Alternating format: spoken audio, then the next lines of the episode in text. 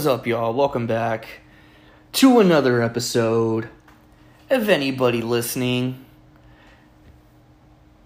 No, I can't say that. I was about to listen. I was about to say the least listened to podcast in San Antonio, but I was say that was the tagline that I put for uh, "Who cares." So I can't. Man, I got to come up with some original shit, dog. I could swear, I could swear that I'm more original than that. But anyway, yeah. So welcome back to another episode of anybody listening. Is anybody still listening? Wah, wah, wah, wah. Um, I know I put out a, a pretty shocking hate episode. Nah, not really that shocking, I should say. Um, didn't garner the reaction that I thought it was going to, sadly.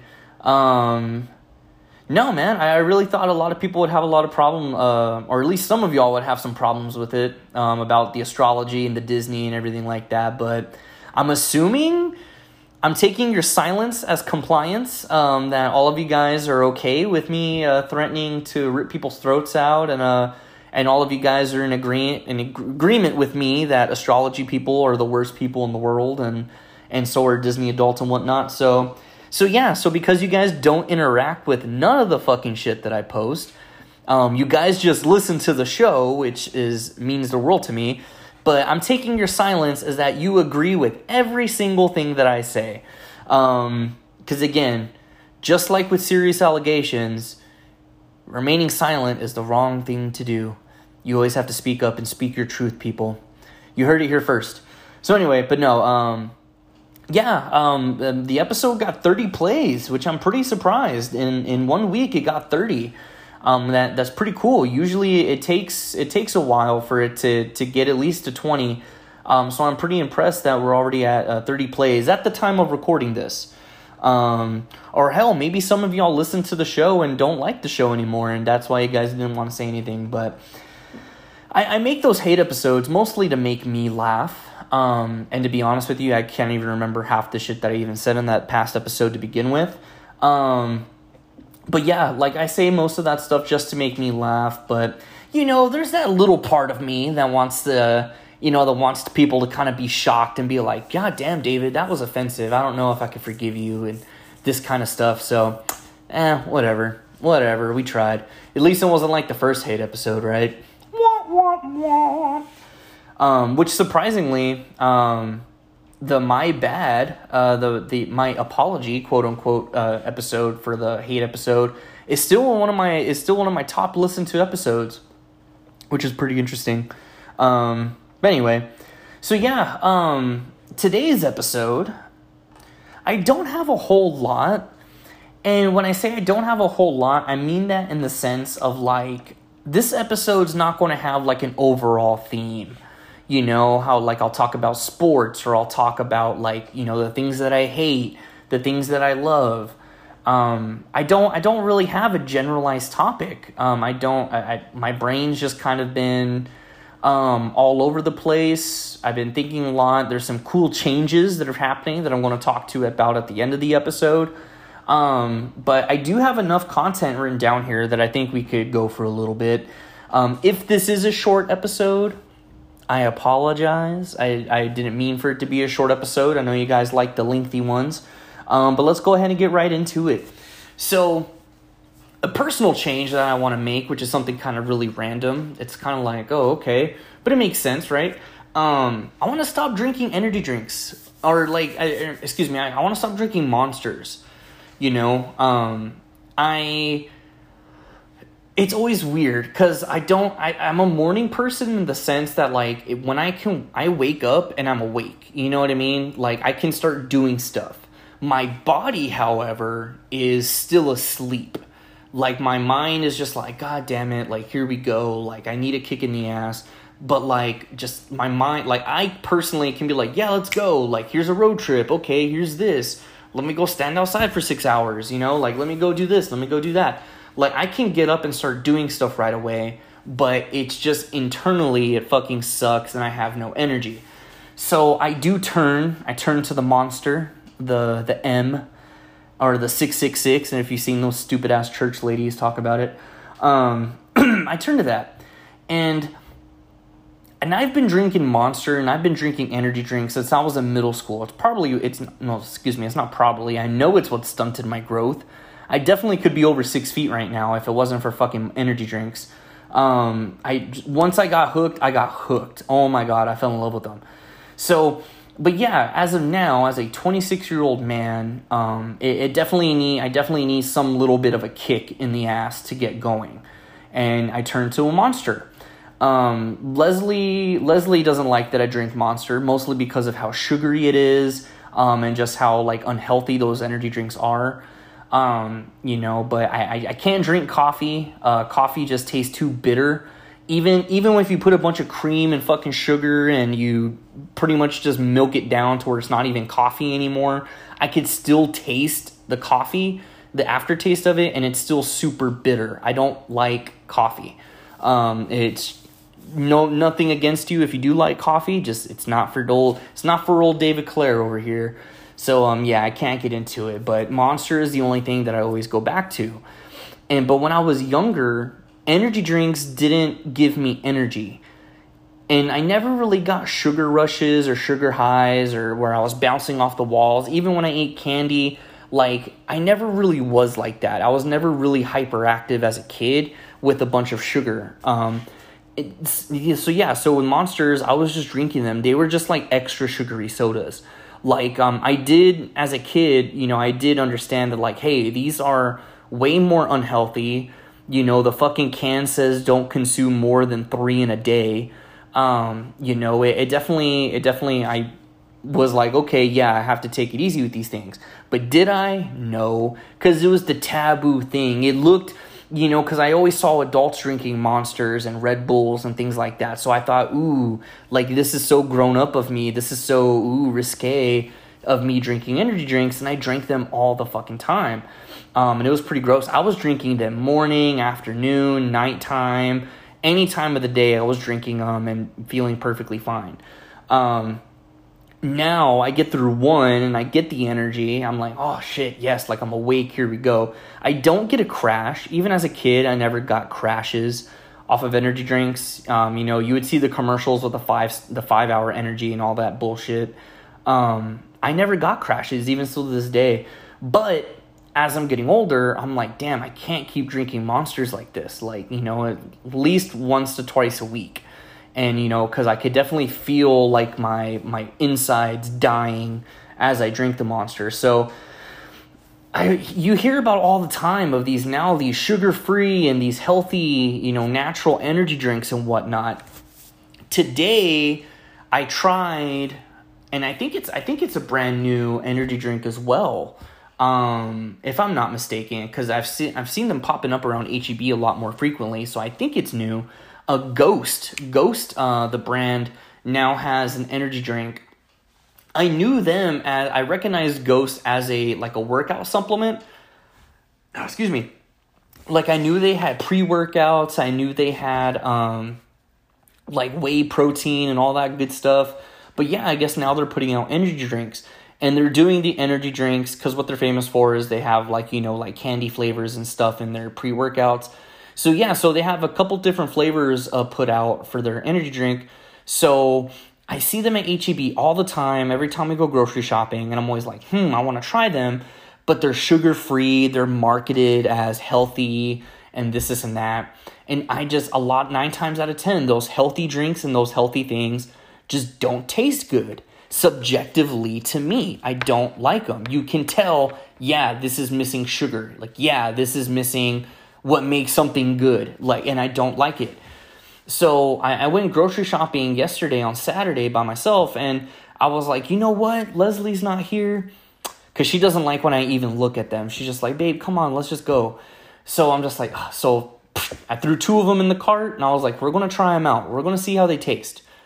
So I picked out the the Ghost blue raspberry sour patch kid flavor and I picked up the Ghost watermelon sour uh, warhead flavor. They have they have a red they have a the red berry um, sour patch kid. They have some tropical mango one, and then I think they have another flavor. I think there's a fifth flavor. I don't know, but those are the two I picked: the blue sour patch kid and the watermelon uh, warhead. So today when I woke up, I tried the the watermelon or excuse me, I tried the blue the blue sour patch kid. Tasted good. It has a distinct flavor. It doesn't taste like a sour patch kid. It has and Leslie took a sip of it and we both said the same thing. It has a distinct flavor. A memorable distinct flavor, but I can't put my mouth on or my finger on what it tastes like. And I've consumed many a blue sour patch kid in my life. It does not taste like a blue sour patch kid. It tastes like something else. And it's so weird and it's probably even redundant to even talk about it on this segment right now, but it's like you're thinking, okay, well, what? Then what's the point of even telling us? But yeah, I don't know. It has a weird flavor to it that's like, hmm, what is this? It tasted good. I got about like three fourths of the way of the can, and my stomach started hurting. Like it, like my stomach felt weird, and I was just kind of like, ooh, like it wasn't like a bubble guts or like a like I had to go shit or like I had to fart or nothing. I just had a very weird sense of like sensation in my stomach, and I didn't like it. And I stopped drinking it. I dumped the rest of it out uh, into the sink. Leslie didn't want to top it off, so she was like, "No," and so I dumped it out. And now it's making me scared to try the other flavor. So I don't know. I don't know if it, it, obviously wasn't the sugar because there's no sugar in it, and I read the label. It doesn't have any anything really unhealthy.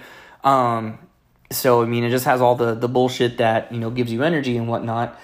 Um, so I don't know. I really don't know what it was. I'm hoping it was just that flavor. Maybe it was just whatever flavor syrup they use for that. I don't know. But um, probably tomorrow I'll try out the the watermelon warhead flavor, and uh, we'll see what's going on there. And then I'll talk about it on the next episode next week. So we'll see there. Um, but yeah, so I've seen Ghost a lot. Like they're they're you know a sugar free energy drink. I refuse to drink any more Bang. I remember when Bang started popping up everywhere. I tried a couple of the different flavors, like the cotton candy. That was gross um, their limeade, cherry limeade one or something like that. That one was gross, and I'm just like, yeah, two two strikes, you're out for me. Um, so I, am not going to care. I don't care about Bang. I don't care about what new flavors they have or nothing. Uh, fuck Bang. There's there's G Fuel. Uh, where it's G Fuel, um, they sell, they have some pre made cans of their formulas, or you can buy them. They look like pre workouts, um, you know, in little tubs like that. Uh, but usually gamers and streamers use that stuff. And it's not exclusive just to them but it's like those are the people that um, you see always are sponsored by g fuel. They're always the ones promoting it. Use my code and this, this and that. Um, which use code hive by the way. Um, it's not my code. It's uh, saving the bees. Barack obama on twitter's code. So save uh, use code hive. And if you don't rip to you but yeah, G Fuel. I always see so much about it. It's always on my feed on Twitter, Instagram, Facebook. You always see ads for it on Twitch. It's just kind of like, is this stuff really good?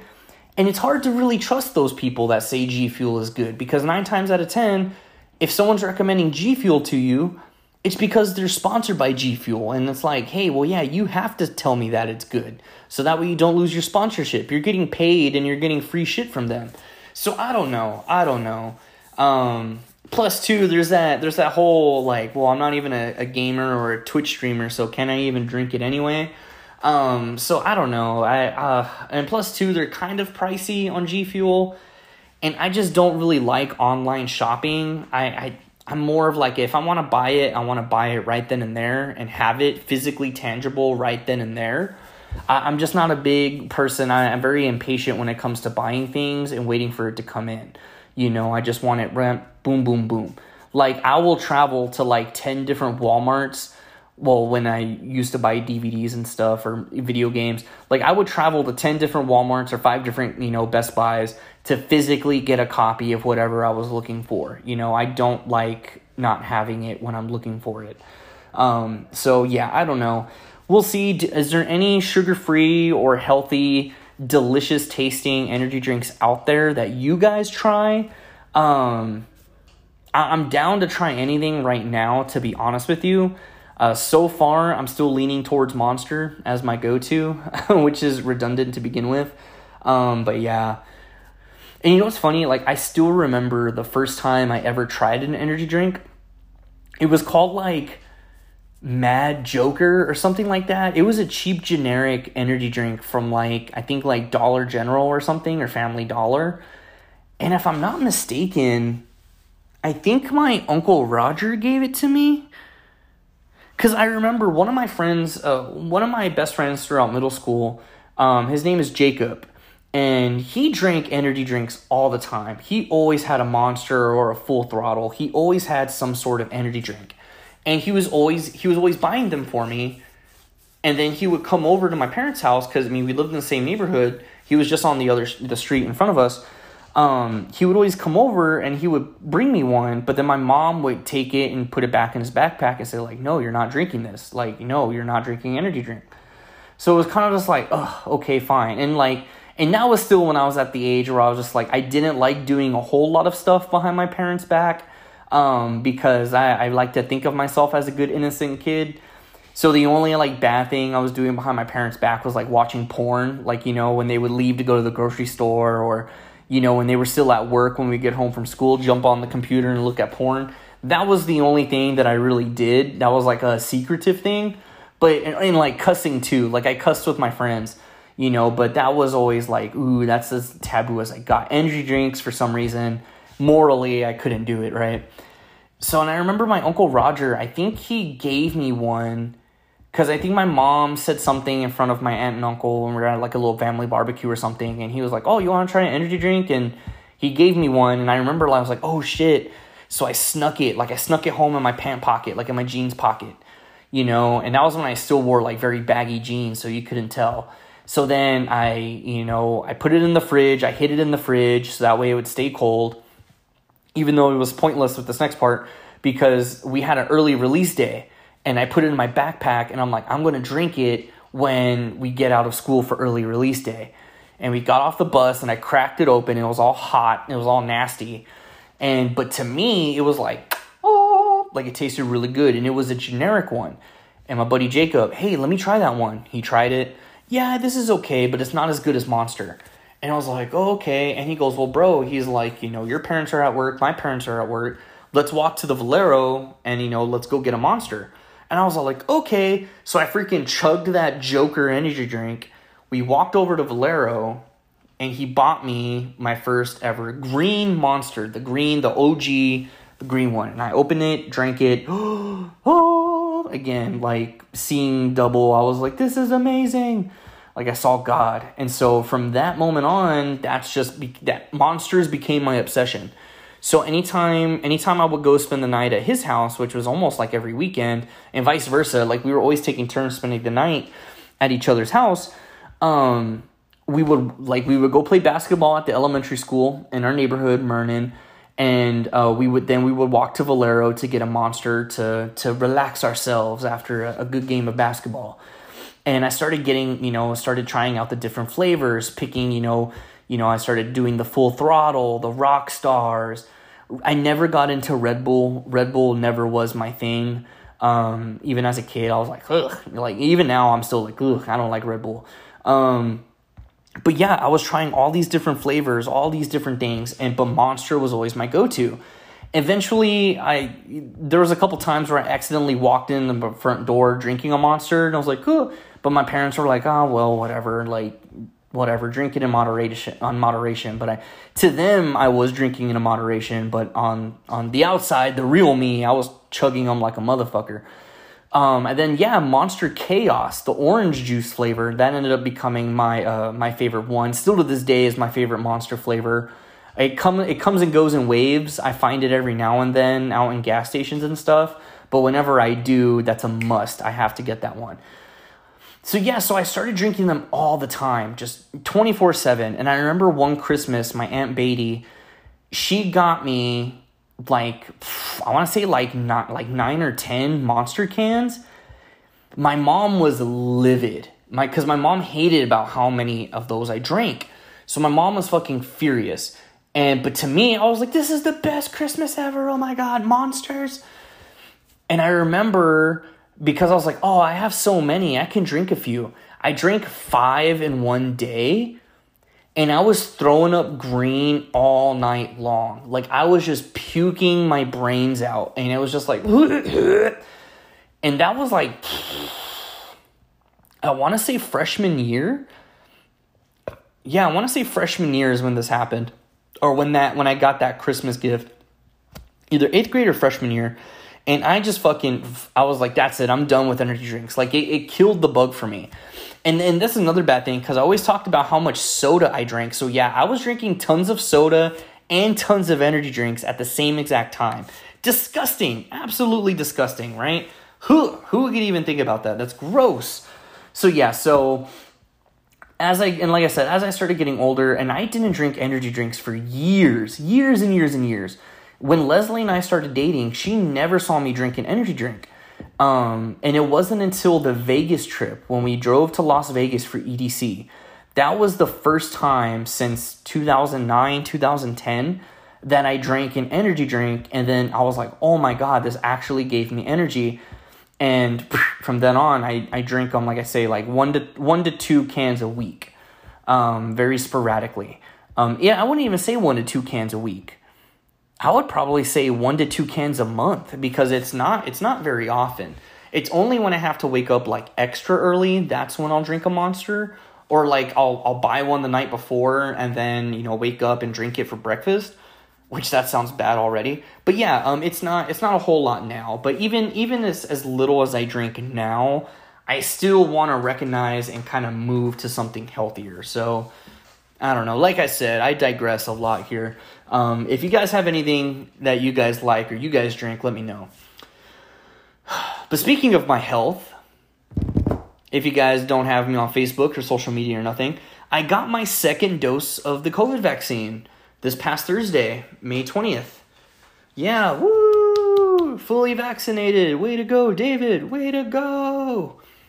Again, getting vaccinated wasn't my choice per se. It was kind of like a hey, everyone like you're getting it. You know, my parents forced me to get it. They signed me up.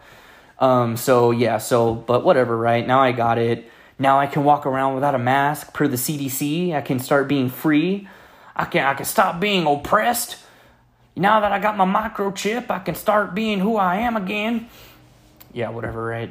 But yeah, no. Um, so yeah, so I had my I had my second dose, which actually showed up to my appointment late, almost half an hour late because um, I overslept. My appointment was at 10:40 in the morning, and I woke up at 10:52.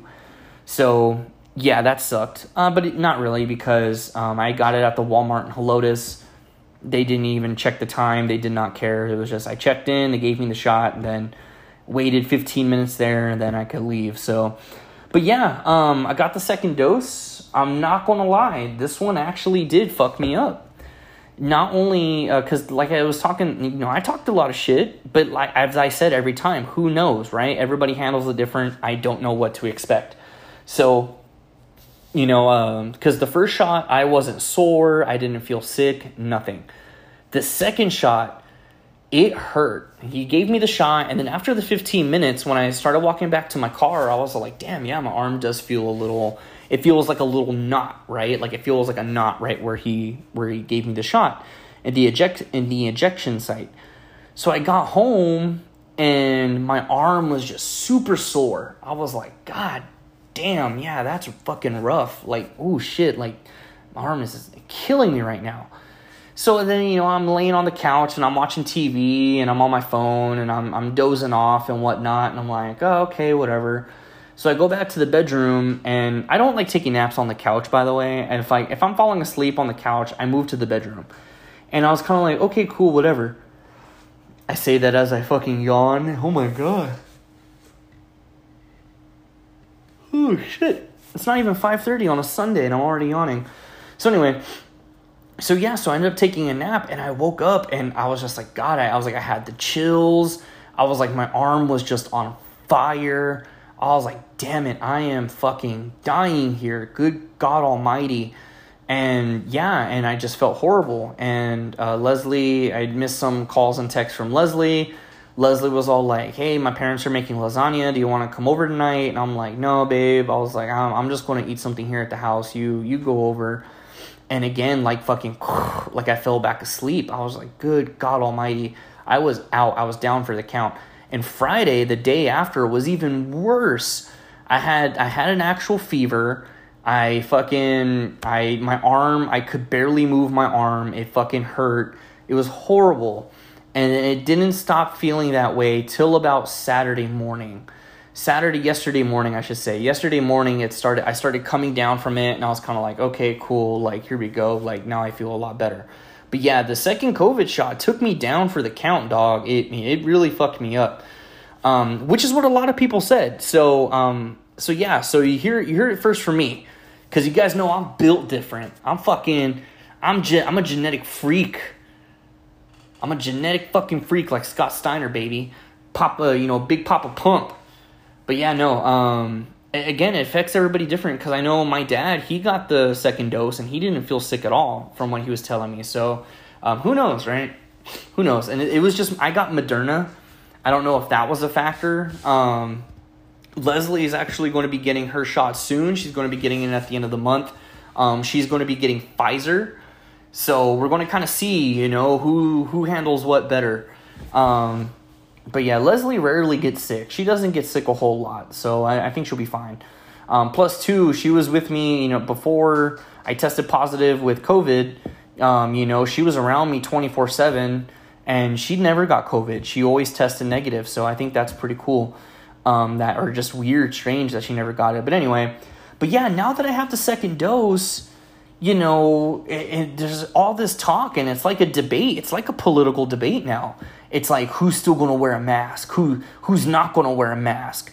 You know, because like I said, you know, uh, the CD or like everybody knows by now, you know, the CDC has a you know saying that hey, you no longer have to wear a mask if you're fully vaccinated. You know and walmart walmart you can start going in without a mask you know for fully vaccinated customers. You know that's just one example. A lot of places now are not going to be requiring a mask anymore. They're just politely asking like hey please still wear a mask and governor greg abbott has come out and said that you know ple- you know places you know and local governments and this, this and that can no longer enforce that stuff you know which is fucking coincidental that he says, you know, Texans should have control of their body. Lo and behold, he's fucking banning abortions. But anyway, um, before we get into all that kind of BS. But yeah, I just think it's, I don't know. I don't, again, masks just aren't really a political thing. They never have been, they never will be. Um, but it, it's just so crazy to see how fucking demonized a piece of fabric has become, you know, with during this whole pandemic. It's, it's just so weird. Um, to me, I really don't know. I'm I don't want to say I'm torn because I'm not like, "Oh my god, should I to to wear or to not wear a mask?"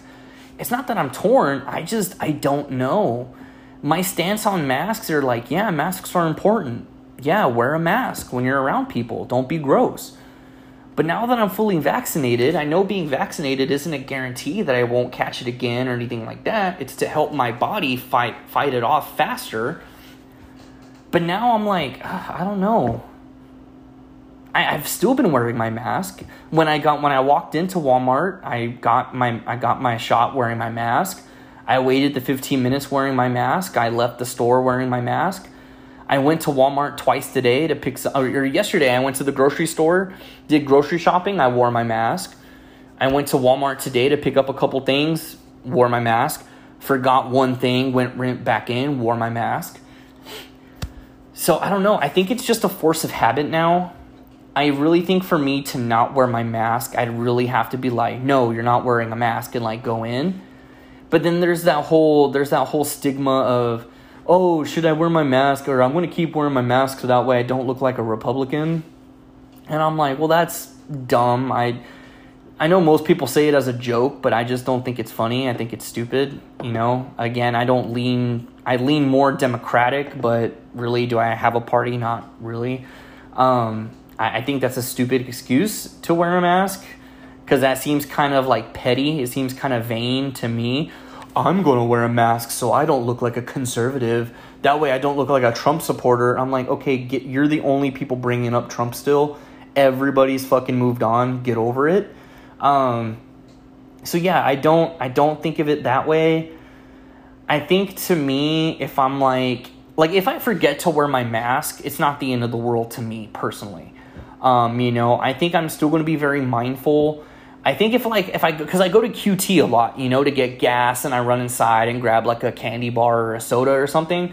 Like if I were to run in real quick to QT and like I forgot my mask and I don't catch it, I won't be like, oh my god, oh my god. And even at that, QT hasn't been enforcing masks for a long time, but I still go in there with my mask. I think I think it really is just a matter of like if I remember to or not, because I, I I'm not really going to remember, you know.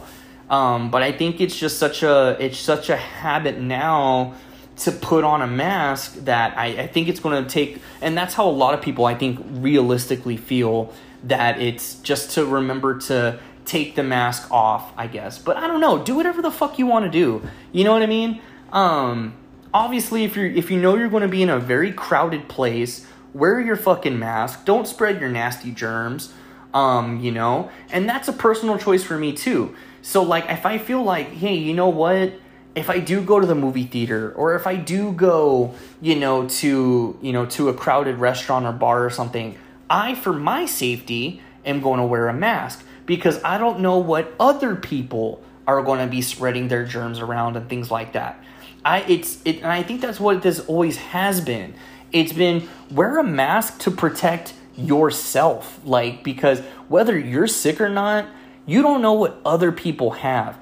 And that's the crazy thing about this whole pandemic is that it's changing the game for everything. Because think about how gross and close to people you would get next to in just regular grocery store, gas stations, and a restaurant, and public, and this, this, and that. It, when you think about it realistically, it's pretty gross. I think this pandemic has opened at least my eyes to be like, yeah, why do we get so close to each other in fucking, you know, grocery stores?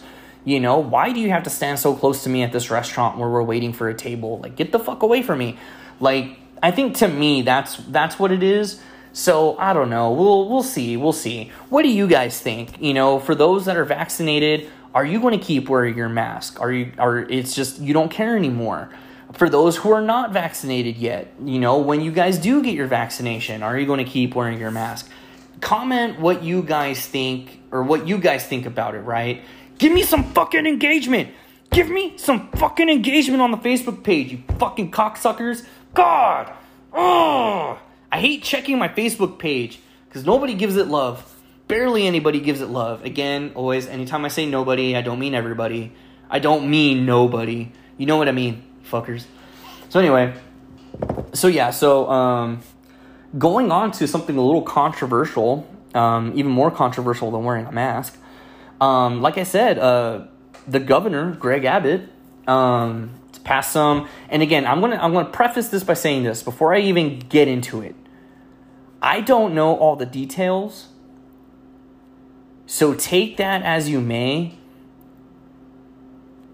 So, Governor Abbott has apparently passed some laws or written some bills or something or another that's going to be banning abortions or making abortions even more hard for women to get. I don't know the effective date on this. I don't know if it's already happening. All I know, and I'm pretty sure for you guys too, it's been all over everybody's Facebook. And the whole abortion thing has been a hot topic for a long, for years and years and years. It's not even a recent thing. But right off the bat, my opinion on it, even though my opinion doesn't matter because I'm not a woman, um, is exactly that. A bunch of old white men shouldn't be making rules for women's bodies. It's ridiculous. I don't know. I don't know how anyone can, you know, these these conservatives and these Republicans and whatnot are so pro life, but you don't like you don't see them passing or doing a lot to help the you know the foster kids, the underprivileged kids. You know, and I've seen, and I'm sure a lot of you have seen those posts too, where it's like, oh, this is an attack on women, you know, this is a war against women, and this, this, and that. And to me, at least for the state of Texas, from what I see, because that's obviously where I live, that's where a lot of my, you know, obviously my friends are at, you know, it definitely seems that way. Men shouldn't have a say in that, in that area. Just like how if it was the other way around, if a bunch of women you know, when women politicians were advocating that vasectomies are required unless you're trying to have a kid and this, this, and that, every single man would be up in arms. This is a bunch of bullshit. Stay away from my balls. You don't know nothing about my balls. My body, my balls, my choice.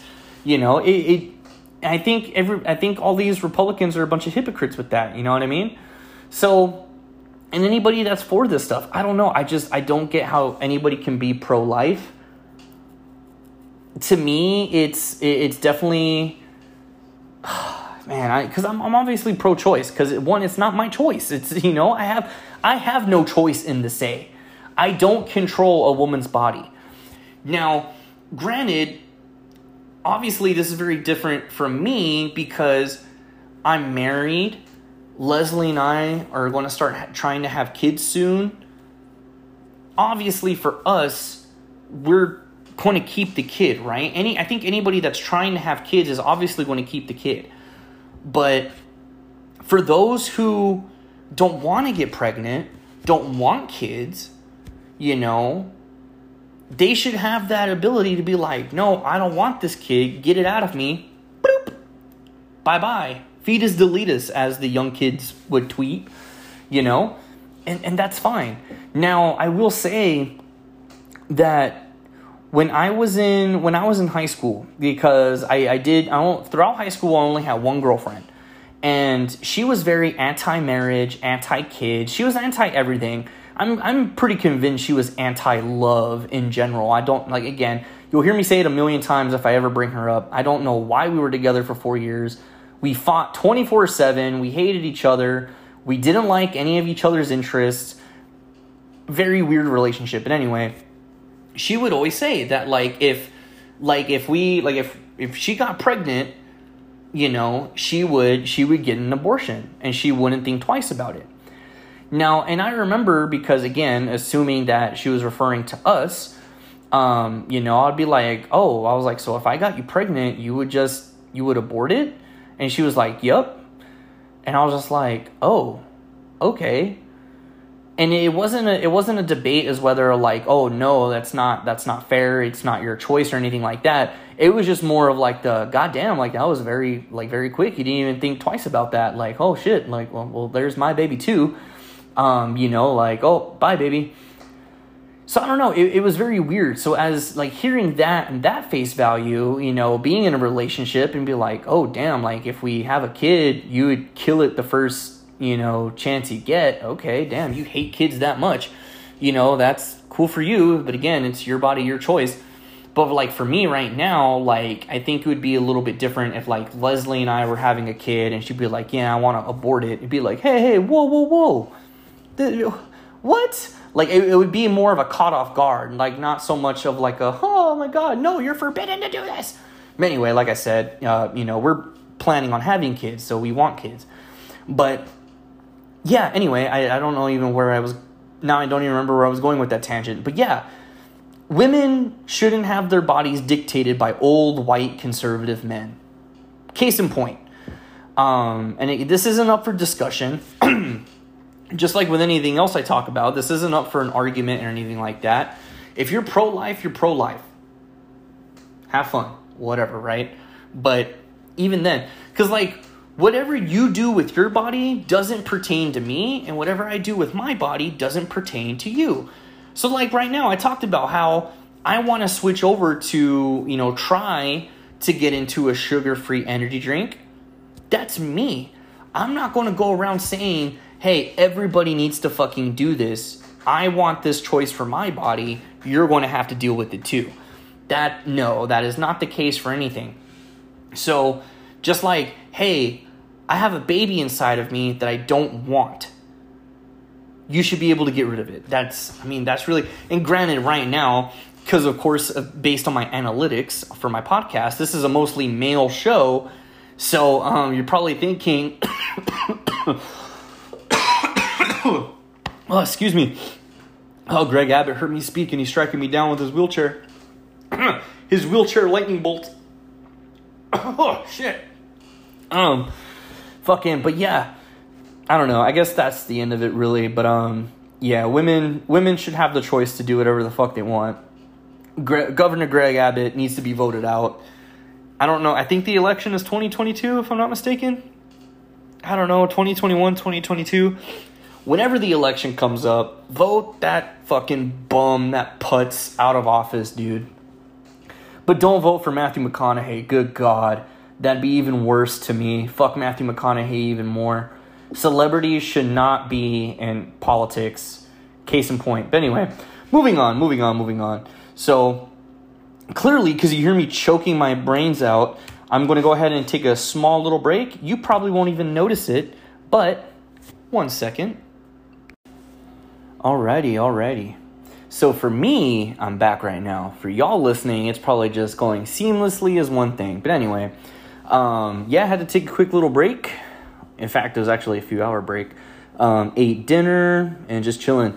So I'm coming back to you guys. I'm on cloud nine right now. I'm very excited, and it's actually kind of funny because I'm kind of going in order on my on my notepad of what to talk about here. Whew, I like I lost all my breath all of a sudden. I'm all out of breath, and I've only been talking for 34 seconds. Excuse me. So anyway, so I'm on cloud right. I'm on cloud nine right now, and I'll tell you why.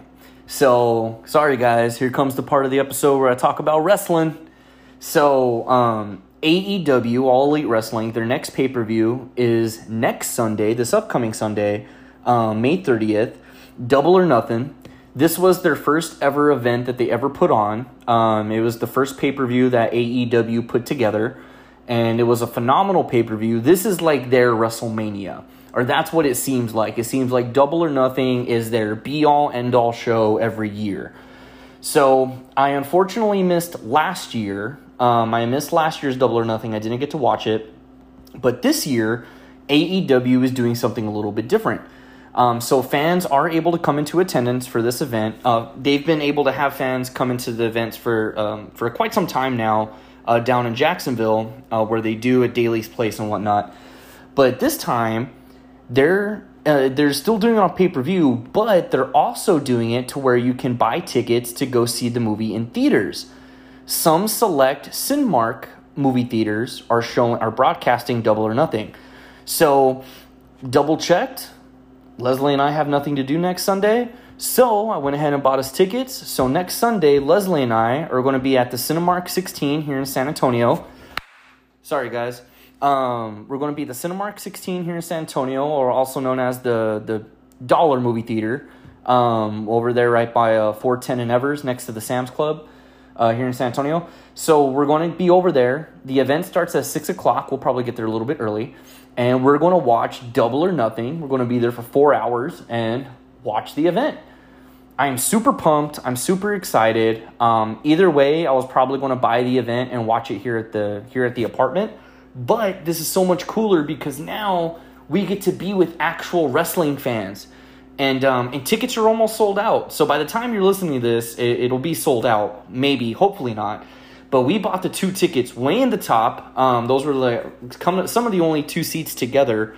Um, so we're going to be way at the top of the movie theater. But if you guys are listening and are interested, look into buying tickets. Um, you know, I think that would be cool. Even if we can't sit together, I think it'd be cool if uh, you know, if we're all there in the same arena, arena, the same movie theater. But no, I'm super pumped, and you know, this is to me, this is like one of the one of those events that you know, like Draft House would do, where it's like interactive and things like that. I doubt Cinemark's going to pull out all the stops for a wrestling pay per view, but I'm hoping that, it, eh, possibly knowing the type of wrestling fans here in San Antonio, um, I'm I'm really thinking this is going to be a pretty kind of interactive and engaged audience. You know, cheering, yelling, chanting, this, this, and that. Um, I'm super pumped for it. I hope it's like that. I hope it's not everybody has to sit down and be quiet and blah blah blah. Um, because that would be kind of lame. Because I, I could just watch it at home. But no, I, I kind of want to get out and do something, right? Of course, we're still going to wear our masks. That's a, a non negotiable. Wrestling fans are a little stinky and lame. Um, but yeah, we're gonna we're gonna go next Sunday, and I'm super pumped. So I tweeted, I tweeted, I was all like, just got our tickets for hashtag AEW Double or Nothing to watch it on the big screen. Super pumped, can't wait. Thank you, Cody Rhodes, Kenny Omega, or thank you, Cody Rhodes, AEW, and Tony Khan for putting this together. And Cody Rhodes liked my tweet like within like 10 right babe like 10 seconds he liked my tweet yeah, what are you laughing at over there you made a video Oh no. Yeah, I don't, I don't trust what Leslie did. So anyway, I'll pause for the cause. Again, this episode is not unofficially sponsored by Liquid Death. But yeah, so Cody Rhodes liked my tweet. Um, I'm pretty stoked with that. That's pretty awesome. And it's the actual Cody Rhodes. It's not a bot or nothing like that. Um, he's always very active on Twitter, very interactive with the fans. So that's awesome. I cannot wait. I am super pumped. Um, and the pay per view is stacked. There's a lot of good fights going on. Um, you got the rematch between the Pinnacle and the Inner Circle. Um, you got Kenny Omega versus. Oh shit! I don't even know who he's fighting. God damn! I feel like a putz. Now I'm blinking on all the matches. Anyway, it's a, it's a super stack show. I'm pretty pumped. And of course, my favorite female wrestler, Britt Baker, is fighting for her first time fighting for the AEW Women's Championship. We're going to see Britt Baker on the big screen the way she deserves to be seen. What? Leslie just gave me the. Leslie does not like Britt Baker at all. She can gawk and goo goo and put the, the drooling emojis for Nick Jonas all over social media. But the one time I go, yeah, Britt Baker's a very good wrestler. Why don't you go fuck her then? Blah, blah, blah, she gets all crazy. But no, I'm super pumped. It, it, it's going to be a fun time. AEW always pulls out all the stops for their for their pay per views. There's a mystery opponent in one of the matches. That's going to be pretty shocking. Like I said earlier, WWE released a lot of people. Some people had no complete cause, no compete clauses. Some people didn't. So who's going to show up on Sunday? Who knows? But anyway, but yeah, so that's AEW news. Far as WWE news goes, WWE has announced that they are hitting the road starting in July. And lo and behold, the first stops on their Back on the Road tour are going to be in Texas. Yeah, so in July, the first event back with the crowd is going to be SmackDown in Houston. Then, right after that, because that's on a Friday, then Sunday night is going to be Money in the Bank in Fort Worth. That's a pay per view. And then Monday Night Raw the next night is going to be in Dallas. So, right off the bat, boom, boom, boom, three Texas shows. Uh, we'll see. I mean, Leslie and I will be vaccinated. Um, I mean, le- like I said, Leslie's going to get her vaccine, uh, her vaccine soon. I'm already fully vaccinated. Um, tickets are probably going to go like that because it's the first type of WWE event, especially with it being a pay per view. That's definitely going to go pretty fast. So if we can swing it, hopefully we can go. That would be pretty dope. Um, less than two months away. So yeah, we'll see. Um, I, I miss the wrestling environment, man, and, and just also too because I miss watching wrestling. I've talked about how I can't, I don't really have the time to sit down weekly and watch it because my schedule is always all over the place. And you know, there's also this little uh, factor too, the fact that I don't have cable. Uh, you know, that's that's also definitely a factor too, right? Um, but yeah, um, I miss it. I miss watching WWE, AEW all the time. So, so that's don't worry, guys. That's all the wrestling news in this podcast. Okay, okay, guys. Nobody, nobody, fast forward, please. Wink, wink. You know who you know who I'm talking to, buddy. If you even listen to this right now if you haven't skipped it. But um, anyway, moving on to some real sports now. Um, the Spurs didn't make the playoffs. Womp, womp, womp. Two years in a row, the Spurs did not make the playoffs. That's the it's it's a huge wake up call uh, for San Antonio Spurs fans. Um, I, I wish I could say it's shocking. It's really not. I've always been more of a realistic Spurs fan. I've never. Uh, I, I'm not even with football, any sport. I'm never one to be like, "Oh, this is our year. This is our year. We got it this year. We're coming back. We're taking it all this year." No, I've never, I've never been that fan. I've always been more realistic. I said last year that the Spurs weren't making the playoffs, and I might as well have said the N word in all caps on Twitter. Everybody got pissed off. Everybody started calling me an asshole. Everybody started fucking you man you're such a fake fan. You're not even a spurs fan. You don't know anything about sports david. You don't know what the fuck you're talking about. You don't know nothing. You're being a hater. You're not a spurs fan. I'm like guys just think about it. The spurs are not making the playoffs. Like there's no way in hell we're making the playoffs. We're trash. We lost x amount of games in a row. Like i don't even remember how many games we lost in a row but we were on a huge losing streak and it was just so it was so pathetic our season last year. And look, what happened? We didn't make the playoffs. Telling you, sometimes I'm not a gambler, I'm not a betting man, But there's some times where I'm like, damn it, I wish I would have fucking put money on that because then I would be a fucking millionaire, you know? So, uh, yeah, and lo and behold, this year, I was like, hey, you know what? We might make it. I don't know. It's too close to call. We come to this new play-in game, this new this new concept. You know, it's kind of a win or go home situation. We play the Grizzlies, which that's already going to be a tough fucking game. Ja Morant just fucking he puts the team on his back, man. He's a fucking beast. He's the future of the NBA, dude. I was like, damn, that's going to be a tough one. We we we tried our best, we played our hearts out, but just wasn't enough to squeeze out the victory. So yeah, lo and behold, we lost and we don't make the playoffs. Not not really a shocker to be honest. I wanted us to win. That would be cool. I would love to see the Spurs back in the playoff picture. I don't think they would have a legitimate shot at the championship, but hey, crazier things have happened in the NBA, right? But lo and behold, you know who somebody who doubted the Spurs from the very beginning? ESPN. ESPN on the day of uh, on this past Wednesday posted a graphic on their Twitter account that had all that had a star player or star players from each team and that's in the playoffs and the play-in tournament and they left out the Spurs. They didn't put anybody from the Spurs. So a lot of Spurs fans started, you know, talking shit to ESPN, man, that's fucked up. You guys always count us out. You guys always forget about San Antonio. So like ESPN was like, our bad at the Spurs, like, and they like Photoshop. They crudely Photoshopped DeMar DeRozan like all awkwardly into the picture, and it's like, uh, okay, that just goes to show you that nobody, nobody, you know, has faith in the Spurs. Which I mean, I didn't, you know, wanted them, but lo and behold, I again correct assumption. So we'll see what happens. I don't know what that means now, man. Uh, I mean, that definitely says shows that we have to go into some sort of rebuild. I think I think the young talent that we have is good.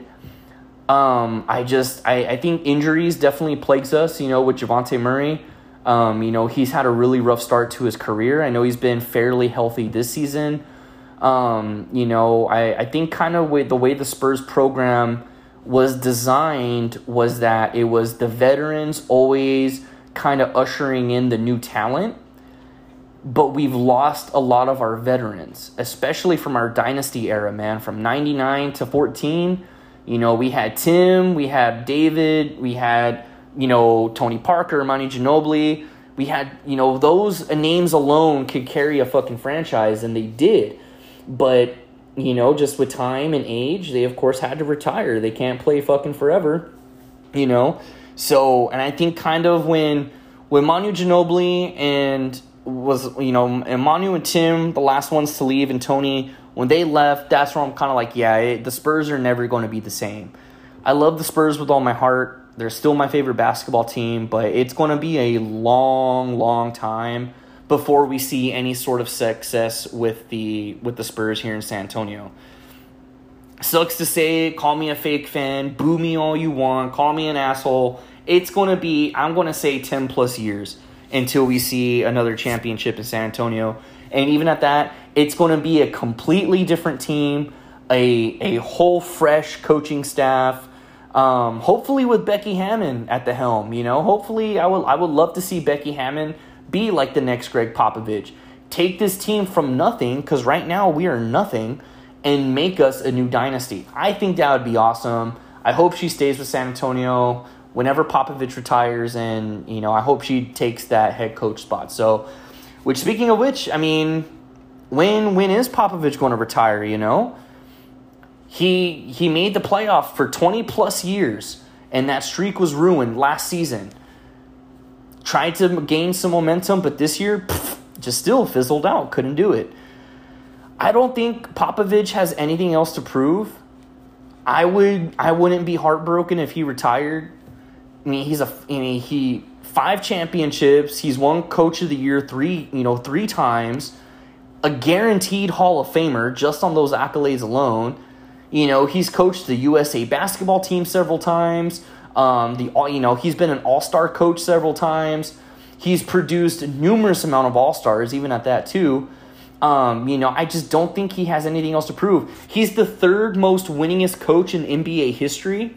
Now, he's only behind the number one by like 30 or 40 wins. So I would I would love for him to coach one more year just so he that way he can be the number one most winningest coach in history. I think that would be phenomenal. But it, it all I mean, ah, God, you know, he lost his wife, you know, still not that long ago. It still feels very fresh, especially to us San Antonio. You know, the Spurs are our family. You know that that was a really big loss that we had. You know, as a city, as a you know, as a community he lost his wife, he lost all his star players. There's just nothing really there for him in San Antonio, you know, for the Spurs. So I, I wouldn't be mad at it if he left. You know, I would definitely, I'm still going to get emotional. No, Popovich, I love you. But hey, it is what it is, man. It, it's it's really time the Spurs have to go through a whole new change through everything. You know, we got to. I mean, the ultimate goal is to win championships and to be a dynasty hey, we got to do something right. We got to change it. But little drink break again. But um, speaking of the play-in tournaments, man, was the intensity fucking crazy? Oh my god, the Lakers and Golden State Warrior game, damn, fucking nail biter came down to the wire. Uh, LeBron hitting that fucking three at almost fucking half court. The goat, he's the modern day goat, man. I don't care. Different generations. I don't. I don't want to get into the debate of who would win in a one on one. Him, Kobe, Michael, whatever. Nah, LeBron is LeBron is the LeBron of today. You know, comparing him to another player is just kind of redundant. It's nah. He's he's the LeBron of today. Then you know that knocked Golden State down to play uh, the fucking Grizzlies to try to make the playoffs. Grizzlies squeaked it out, man. They kicked ass. They won. Ja Morant again put the game on his back, and he did it. So, as we're speaking right now, the playoffs have obviously started and are continuing. I mean, they're not taking a break for us. So, um, last I saw, Trae Young hit a nice little two pointer to silence the Knicks. One, they took game one. Uh, Suns took game one as well. And uh, I think that's all I know. I think the Lakers beat the Clippers did they? I don't know. Are they even playing the Clippers? I don't know. Brooklyn won. They won their game one. Haven't been following up too much. It's just kind of whatever I see on Twitter again because I don't have cable, so I can't watch the games. Um, but yeah, I mean, definitely as we get as we get you know more and more throughout the playoffs, I'll definitely talk more about that and kind of ski. Uh, I'll for you guys, I'll definitely pay uh, closer attention for the playoffs. If you get your if you get your somewhat sports news from me, because um, even at that, I'm not the most reliable source. So, because I'm very biased on everything. But anyway, let's keep it rolling. Let's keep it rolling. Um, the ACL lineup, moving on to pop culture, kind of, I guess. The ACL lineup got announced, and I gotta say, it is hot garbage. Horrible, horrible, horrible, horrible. The main headliners that were on that were uh, and I'm not going in any particular order, but uh, Rufus Del Sol, DaBaby, Stevie Nicks, which I'm pissed off about that, and I'll talk about it here in a second. Um, Stevie Nicks, Miley Cyrus, Billie Eilish, and George Strait. Ah, man, I hate to say it. Sounds however you want to make it sound, but they solely just went who who went viral on TikTok this year. Let's put them on the list. That's literally all this lineup is. And even if you go into the deeper, like you know the other the other not the headliners, but the other acts on the on the charts, it's literally just who who went viral on TikTok, who had some notoriety on TikTok with the sound. Let's put them in ACL. That's all that this fucking festival is. Hey, you know what? It's pandering to a certain audience and that audience ate it up. It sold out in fucking minutes. Good for them. Good for them. I wasn't going to waste my time and money. There's nobody on literally on this whole entire fucking lineup. There's nobody that I was like, hey, yeah, I want to go check them out. And that's very rare because ACL has always been a, a very great festival. They always put bands on there. You know, Metallica was there a couple years ago. I went in 2014. I only went for one day. I went weekend, I went Saturday of weekend one, day two of weekend one, and I went so I could go see Skrillex and Major Lazer, you know, and I had a blast. It was awesome. I fucking love Skrillex, as you guys know. I love EDM music. So I was like, fuck yeah, I want to see Skrillex. And it was, uh, they debuted, because Skrillex made a, uh, a, a small group with Diplo. They called it Jack U. I saw the live debut of Jack U, which was awesome. Um, you know, Kaiser was there. Um, who else? I saw Iggy Azalea. That was interesting. But yeah, I went in 2014, and on that same lineup for the year I went, they had Outkast, Childish Gambino, Eminem. Like they had fucking they had a star-studded lineup to me. So this lineup is it, it, again, it's not for me. They didn't make this audience, you know, they didn't make this lineup for David. They made it for the masses.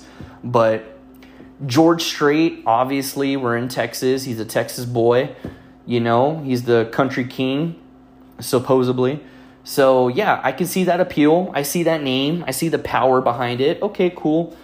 Billie Eilish, she's the hot flash in the pan artist. She's going to be around for a little bit longer. Yeah, makes sense. You know, Miley Cyrus, eh, she's been around for a long time. Uh, you know, she she did some fucking collaboration with Stevie Nicks, which leads me to Stevie Nicks. Nobody, and I mean fucking nobody, gives a shit about Stevie Nicks. No one gives absolute two shits about her. If you don't know who Stevie Nicks is, she was the singer in Fleetwood Mac. She did have a solo career. But that, that that's it, man. She's in the she's in the genre of classic rock, but that's she's not an icon. Growing up, my mom always listened to Fleetwood Mac, and it, not just one song, uh, not just any song. She always listened to that one fucking song the one that where the fucking dude on TikTok was drinking the cranberry juice and skateboarding, which I wish he would have fucking hit a rock and cracked his neck on the pavement, because that was a dumbass guy. But yeah, he's saying she's saying you know that one song with Fleetwood Mac. She also sing you know like you know go your own way, go your own way. That's all like Fleetwood Mac has like 10 plus albums or something like that, or they have a lot of albums, and like their one album, Rumors, is their biggest album. You know, that song went fucking viral on TikTok and Twitter and everything like that, and everybody ate that song up. All the fucking TikTok kids, oh, the song is such a vibe. Oh, I was born in the wrong generation. Oh my god. And then in her solo stuff, one her biggest hit, The Edge of 17. You know, that ding a ding a ding a ding a ding you, you guys know the song.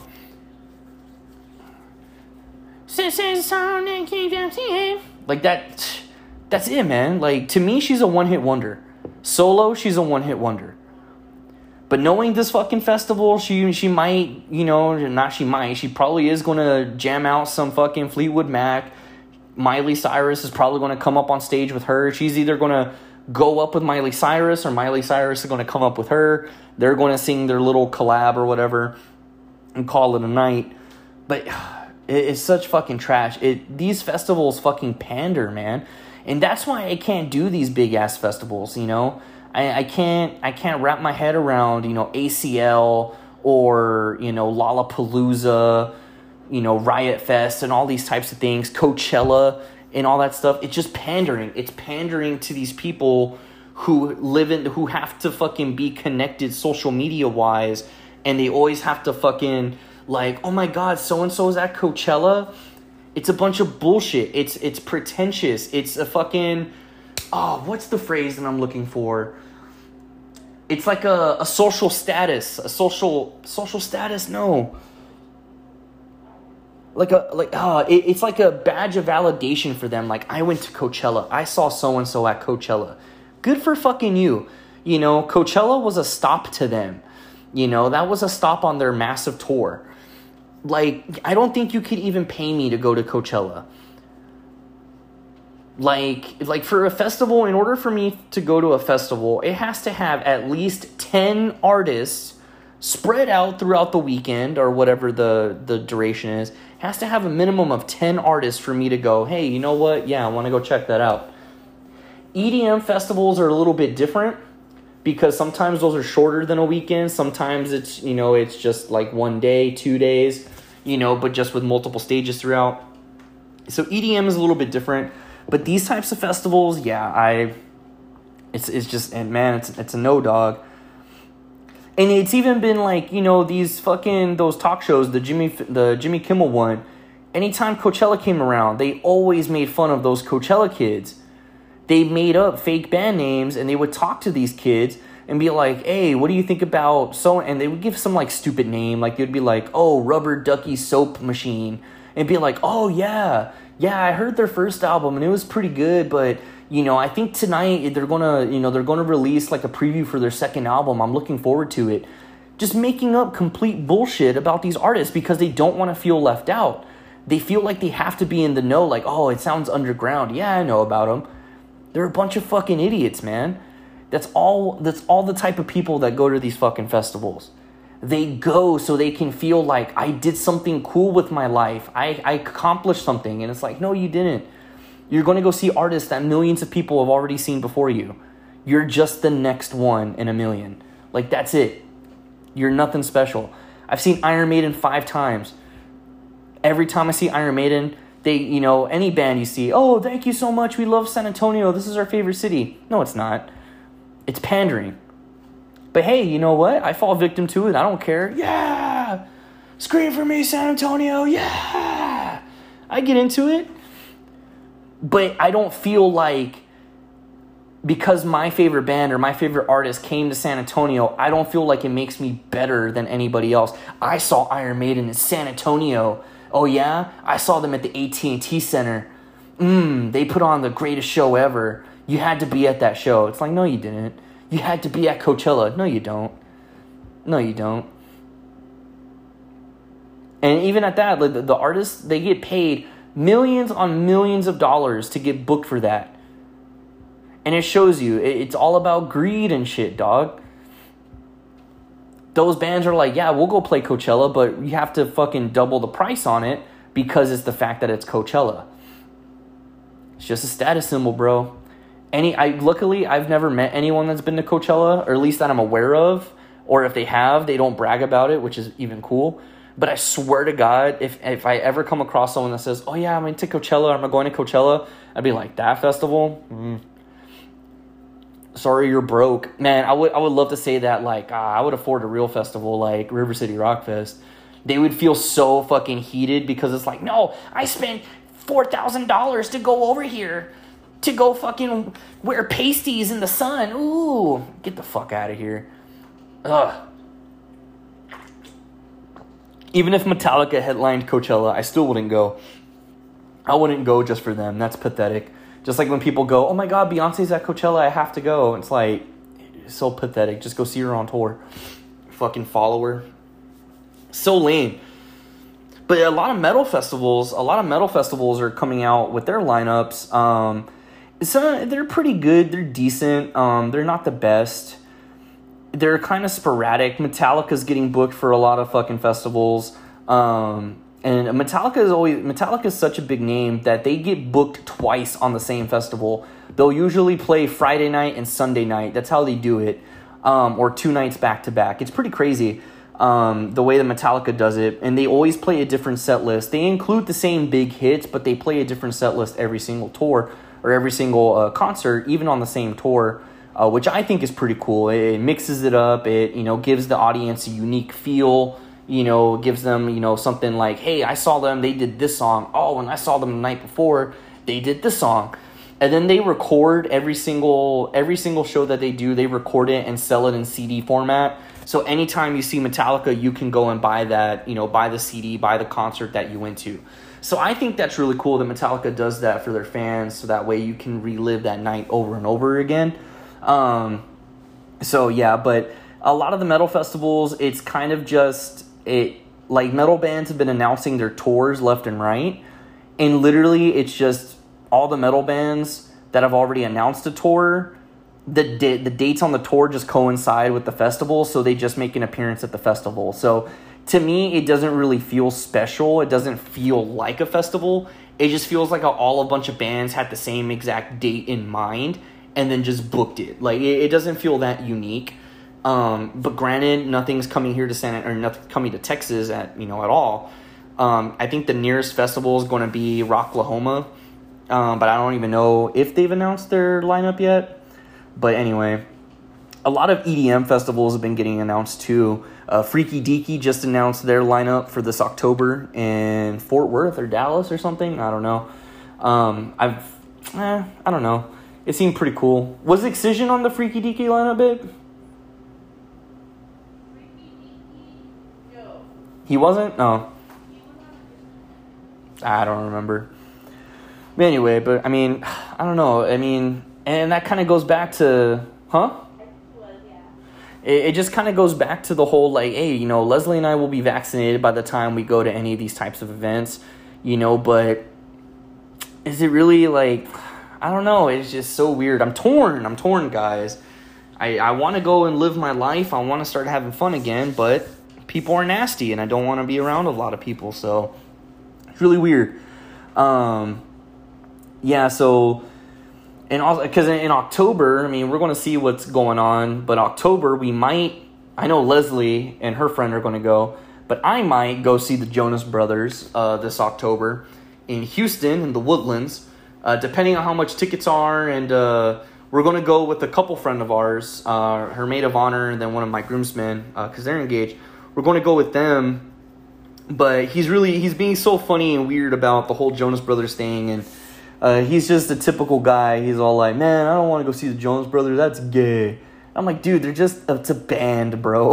like, don't like no one's going to think less of you. There's going to be tons of other dudes there."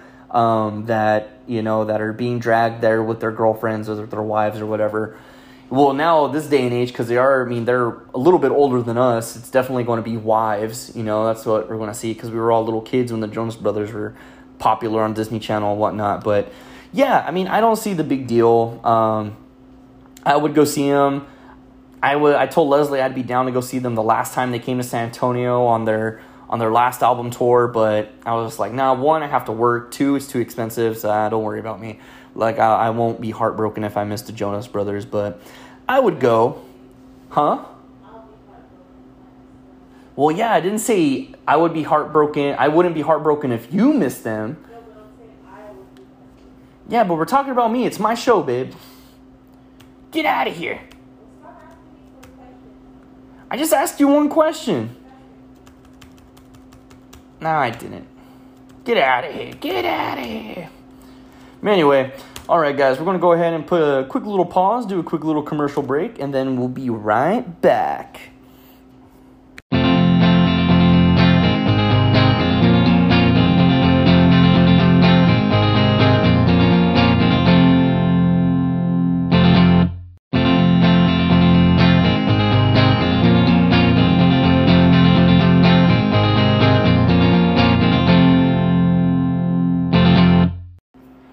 And we're back and we're back. Thank you guys for sticking through this episode. Again, no, not not a lot of fucking content in this episode today. Um, I'm almost honestly, this is probably going to be the final segment of the of the episode. To be honest with you, I don't know. We'll see how I fucking uh, we'll see how um, I kind of stretch this or elongate it or whatever. Um, but anyway, because um, is anybody still listening? You guys listening? Hello? Knock, knock, knock. You guys still there? All right, cool. Let's keep it going. So, um, lo and behold, the trailer for the Friends TV show reunion uh, just dropped on HBO Max. That is scheduled to come out next Friday, or this Friday, I should say, on May 27th. Um, pretty pumped. I'm very excited for it. Um, again, just like I talked about a few episodes ago, I, I just don't see any valid reasons why anybody can hate the show Friends. Um, I think it kind of goes um, with that stigma that it's, you know, it took one person to say they don't like Friends, and then everyone was like, oh, the cool thing is to not like Friends. So I kind of think that's where it is. People being fake woke because I still really don't see anything offensive with the show Friends. I guess I really have to sit down and watch it, you know, from beginning to end again. And obviously, it's on HBO Max. But I don't know. I'm really one. I mean, rewatching The Office, doing The Office, uh, you know, the supersized episodes or the fan episodes, whatever they call them. There's definitely content in there, you know, that Leslie and I are like, damn, that's pretty racy. That's a pretty, that's a pretty edgy joke, you know. Now thinking about it in today's climate, you know, when we were watching Big Bang Theory, you know, because that show started a long time ago. There were some jokes in the earlier seasons that were like, damn, yeah, that's pretty, that's a pretty touchy joke. Um, you know, uh, 30 Rock. I, re- I recently rewatched 30 Rock not too long ago, and there's tons of jokes in there that wouldn't fly today. Um, you know, but it's still it's still highly revered. Um, I think people are just sour grapes. I think it's just finding something to nitpick at. I don't see any problems or why cancel culture has a hold of it. I'm pumped. Now, I will I will admit when it go, circling back to this friends reunion, I was under the impression that it was going to be an actual like a reunion like meaning cuz they called it the reunion special and that you know and they were working on a script and this, this and that. I thought it was going to be like a couple episodes or maybe like a one supersized episode, like an hour long episode or something. I thought it was going to be something like that but I guess it's just the cast of friends, they're meeting up, they're hanging out, they're reminiscing about the show, talking behind the scenes, things like that, which is a okay with me. That's totally fine with me. I, I'm still going to watch it. Um, I was just thinking it was going to be like an actual like reunion special. I didn't think it was going to be this kind of stuff. Um, if you haven't seen the preview, um, it starts with them playing like a little trivia game of the episode. Um, it, it really cute. And then it just kind of shows them talking about you know this this and that giving a preview. Looks like there's going to be some heartfelt moments. Matthew perry got emotional in the trailer so i'm like oh no matthew perry i love you.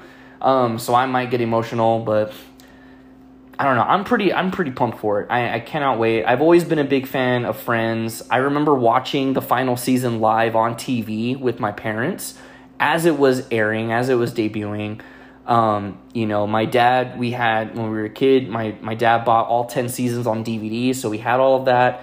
Anytime a new season came out on DVD and my dad bought it, we would rewatch the show from beginning to get to where we were at. And we watched that show as a family. You know, that was one of the very few shows that all of us sat down together and we watched it. We got so excited. Yes, dad bought another new season and we would sit on the couch all like a family after you know while we were eating dinner you know at the dinner table and then moving over to the couch eating dessert sometimes and just watching it you know and then it would be like oh okay it's time to go to bed oh please one more episode one more episode okay we'll finish this disc and then we'll and then we'll go to bed okay okay and we would all get so excited it was the best um i cherish those memories it was Friends and Scrubs. Scrubs was the other show that we all that we all watched together. Well, that one was actually kind of just me, my mom, and my dad. My brother, not so much. He liked Scrubs, but he didn't watch it that much. Um, and my sister was still very, very young, so she didn't really pay attention anyway. So um, I'm super stoked. Um, I hope you guys are too. Nobody commented anything of what they feel, why they don't like Friends. So again, your si- silence is compliance. I'm assuming that all of you guys love Friends, so boo hoo to you. Speaking of TV shows, um, SNL, Saturday Night Live, just had their season finale last night. It was hosted by Anya Taylor Joy. Um, if you're wondering who the fuck is that, uh, she's the little white bitch that was in uh, The Queen's Gambit. She was the girl in that movie Split, the M. Night Shyamalan movie. Uh, she was in some Apple TV thing called Emma. I think it was an Apple TV or some movie, I don't know, called Emma. What else was she in, babe? The New Mutants. Yeah, she was in the New Mutants. Um, I'm pretty sure you've seen her. Uh, she has a very distinctive face. I don't know, her eyes just pop out for some reason. I don't know, it just she looks weird to me. She's a little girl. I think she has to be like 20 or 21 or something. I don't know. She's really young. Uh, excuse me, but she was the host, and Lil Nas X was the musical guest. So I don't know if I've talked about this on the show or not. Um, but hey, why not, right? It's my show. I could repeat myself a million times if I wanted to. Um, I love SNL. I'm a huge Saturday Night Live fan. I grew up watching the show with my mom. watched it like religious religiously every single Saturday no matter who the guest was, who the music or you know who the musical guest was, we sat down and watched it. Cause Saturdays my mom would typically do um, her laundry on Saturday night, and you know folding clothes and whatnot. So Saturday nights were the best because my mom would do laundry, and we would sit down and watch. First, we would watch the ten o'clock news on you know uh, Channel Four WOAI, and then we would you know at ten thirty five Saturday Night Live would start those were the best. Again, some of the best memories from my childhood. And, you know, I got to see the greats. I got to see Chris Kattan, you know, Jimmy Fallon, Will Ferrell, Amy Poehler, Tina Fey, Fred Armisen. Um, did I say Amy Poehler already? If I did, oh well, I just said it again. Uh, Rachel Dratch, Maya Rudolph. Um, you know, uh, Andy. I got to see the transition when Andy Samberg, Bill Hader, Jason Sudeikis. I got to see when they came on. Bobby Moynihan. I got to see the transition. You know, I I love it. Um, you know, granted, I don't get to watch it live a whole lot unless it's a huge guest or like a like a season a season uh, premiere. Um, I I was bummed I didn't get to watch it last night, but I watched it this morning and it was pretty good. I'm not gonna lie. Uh, the season finale was good. Um, Anya Taylor Joy was okay. Uh, she wasn't the best host, but she's definitely been one of the better ones this season. Um, I feel like the SNL really ended on a strong note. Last week they had uh, Keegan Michael Key from Key and Peele and Mad TV. Um, and then this week with this chick, but like the sketches were just really on point these past two weeks, which has been cool. Um, my favorite segment that uh, it's always been my favorite segment, um, even as a kid, is Weekend Update. I feel like Weekend Update is the the best spot to have in the show. It's about the halfway point of the show, and the weekend update is always done by the, the, the head writers of the show. So for the past, I couldn't even tell you, the past few years, past many years, I should say, it's been Colin Jost to Michael Che. They've been the head writers of SNL for years now, and they're the best weekend update duo that I've ever seen. And I remember watching Tina Fey and Jimmy Fallon do it. You know, I remember watching that. You know, and Tina Fey and Jimmy Fallon were the the end all be all to me as a kid. So this definitely is the best. I love them. They're so good. Their chemistry, just everything about them. Colin Jost is married to Scarlett Johansson. Um, you know, a lot of people like her. So tells you how cool this guy is. And then Michael Che is just a, fucking awesome comedian. He doesn't he has zero fucks given and he's just hilarious. Buddy, I'm recording right now, bud. Here's Beerus on the show, everybody. No, get away. One day I'll be professional with no cats in the studio, but uh but yeah, so uh, Weekend Update was the best. Uh, my favorite thing that they do on Weekend Update, um, it's been a, a, recurring gag for a couple years now, is that anytime they go to break or there's a special occasion, uh, like the season season finale, w- what they will do is because obviously it's a sketch comedy show, it's live, everything's written on cue cards in SNL. So anytime you're watching a sketch, they're looking off camera to a cue card for their lines. So, um, in live TV, anything can happen. That's another reason why I love SNL so much because it's so funny. It's improv. I succeeded in improv comedy um, when I was an actor. I loved it. It was my favorite thing to do.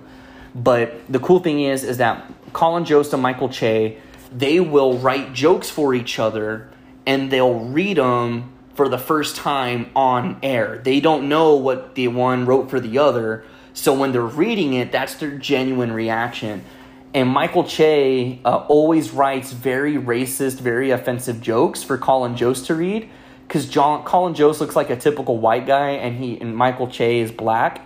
So he always writes these racist jokes, and then just the like the delivery of everything and the way Michael Che is always like, "Damn, Colin, that was racist," because it's like, "Haha, I wrote that joke, and I'm making it seem like you're the racist." He he he. This time it was fucking oh magnifique. It was so good. Um, you know, I was just rolling laughing um, this season finale definitely had a um, definitely had a weird sense of kind of a like it had a sense of goodbye to a lot of it. It, it seemed very emotional for Kate McKinnon, Aidy Bryant, Cecily Strong. If you're like, who are the fuck are these people? They've been cast members on SNL for years and years and years, um, and I love them, especially Cecily Strong. Uh, she's been one of my favorite cast members um, for the past like five, six years or so. She's just hilarious. Um, Kate McKinnon, eh, I mean, she's funny, give or take, but she kind of plays the same roles over and over again. Uh, Aidy Bryant, too, she cracks me up from time to time, but again, she just kind of gets pigeonholed into doing the same type of roles. Um, they like they kind of gave like the opening monologue was just a reflection of the past year. Um, they usually, you know, the or not the opening monologue, excuse me, the cold open. Um, they usually do a sketch about something that's trending, like a political, topical type sketch. But um, no, this year the cast members were addressing the audience as themselves and being funny. Um, but Cecily, Katie, and Aidy, they all they all got very emotional when they were delivering their lines. And on Weekend Update, Cecily Strong, um, she she does an impersonation of the uh, news anchor Jeanine Pirro, and um, very spot on to me at least. Um, very Jeanine, uh, very spot on Jeanine Pirro impression. Uh, she she ended the, her little impression by singing, you know, the Frank Sinatra song "My Way," which is kind of like a, you know, is always looked at as a curtain call type song, kind of a finale type song, you know, the way to end a show. Uh, Motley Crue, the last time on their farewell tour, when I saw them, when they were saying goodbye and they were on stage and thanking the crowd, My Way was playing in the background. Beerus, stop getting into the cabinets, Beerus. Get out of there. Let me go get the water bottle, guys. Sorry, excuse me. You're hearing some blunders, some family problems on air. Oh, yeah, see, you started running away. I got the bottle of water. I got the spray bottle. Sprayed him. Alrighty, anyway. But yeah, so she, Jeanine Pirro, uh, always, anytime she did that impression, she always did it on Weekend Update. And that was a funny thing too, because she would always come out with a glass of wine and pure up, like the way she was shaking, like she was drunk and whatnot, she would always dump her whole glass of wine on Colin Jost. Um, and they did it where she got into a big old jug, like a big old box, like a pool of wine and it was pretty funny. So if she if this really is her final season, I'm going to be very very sad. They usually SNL will usually announce it, um, you know, so that way it kind of makes it extra special. Uh, you know, they'll usually announce when it's somebody's final episode or when they're going away. So I hope that isn't the case. Um, maybe she's getting emotional because she knows someone else is leaving. I don't know it's tough to say. I mean, we'll see what happens. I follow this stuff. I'm a big SNL nerd. Um, I get really into it, the recurring guests, the jokes, and things like that. There'll be times where, where Leslie will sit down and she'll watch it with me from time to time, and something will happen, and you hear the crowd's reaction, and I'm like, oh my God. And she's like, what? Who's that? And I'm like, oh, this is from like 30 years ago. Like, this is a this is an inside joke from like years and years and years ago. And she's like, oh, okay like that like that's how invested in SNL that I am that I am. So we'll see what happens. Um, there was a, a, wardrobe malfunction from Lil Nas X. The obviously, uh, if you don't know who Lil Nas X is, if you lived under a rock for the past year, he's the guy. His first big hit was Old Town Road. I'm going to take my horse to the Old Town Road. Um, and then he came out with Panini. Um, and I talked about it not too long ago. Uh, he recently got into some controversy uh, with releasing some devil shoes, some devil Nikes, and he had that song uh, "Call Me by Your Name," Montero, I think is what it's officially called, um, where you know he's giving the he's giving Satan a lap dance.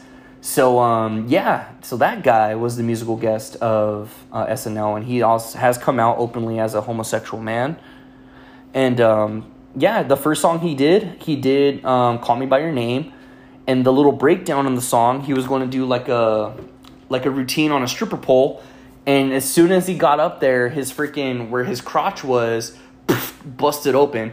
You didn't see nothing. I'm pretty sure he was wearing like some black Spanx or something underneath his uh, pants.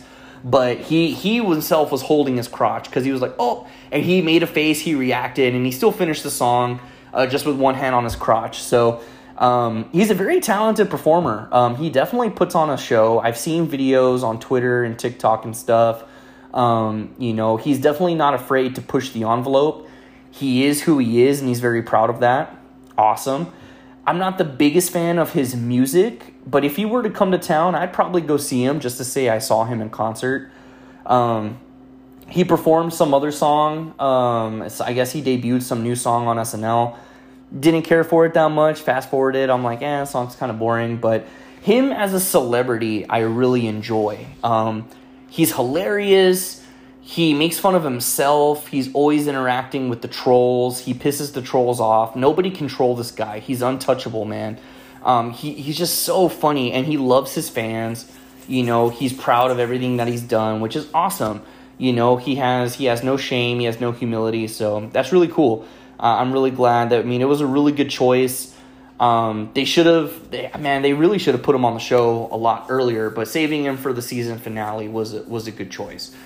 There was a sketch that they did um, that uh, he was involved with, and I remember because it, it, was a sketch right before he did his musical performance, and when he popped out, the the crowd went, ah! the crowd went nuts for him. So that's pretty cool. Speaking of sketches, I do have this written down, and we could talk about it for a little bit. Maybe this is what I can use to milk some shit up, right?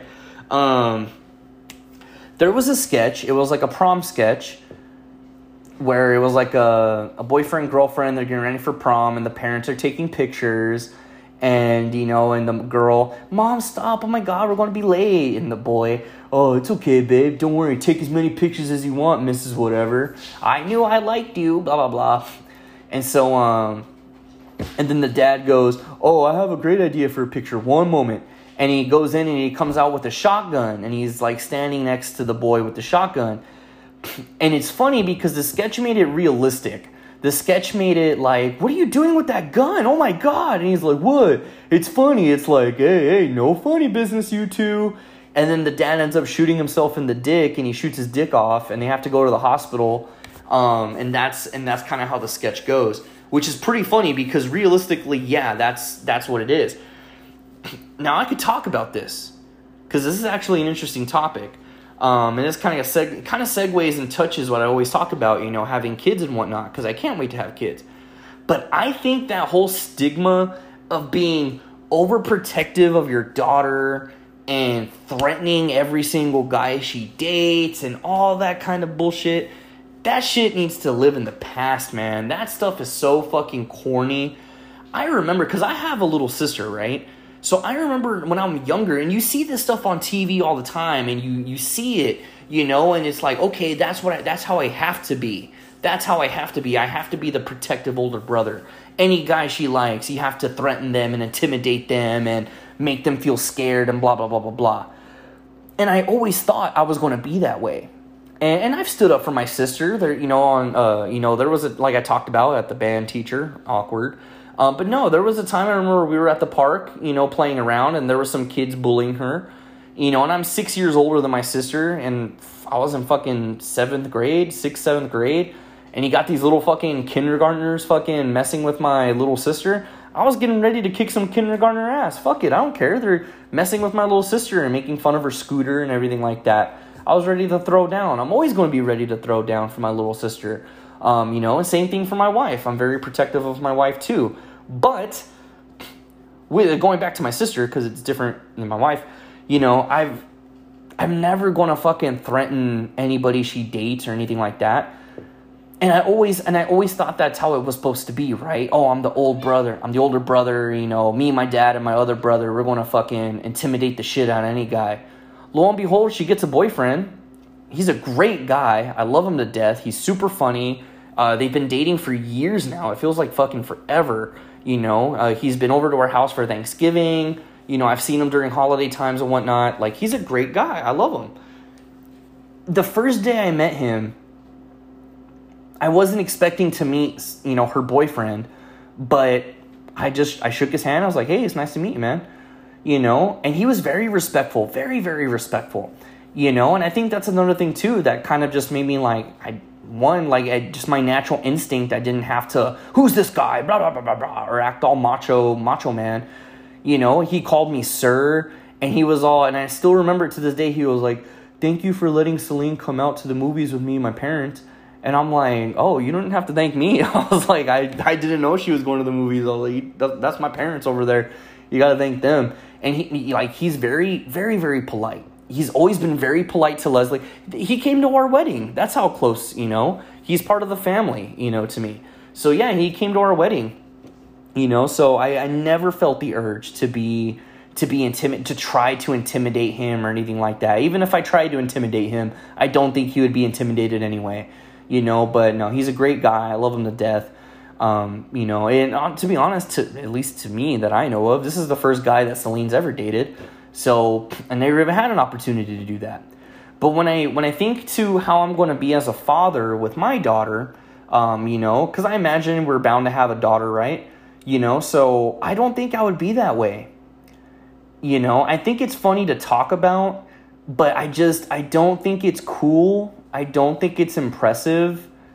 Like when you hear those types of stories or you see those, because it's a popular thing to do, and that's kind of where uh, the SNL got their sketch from.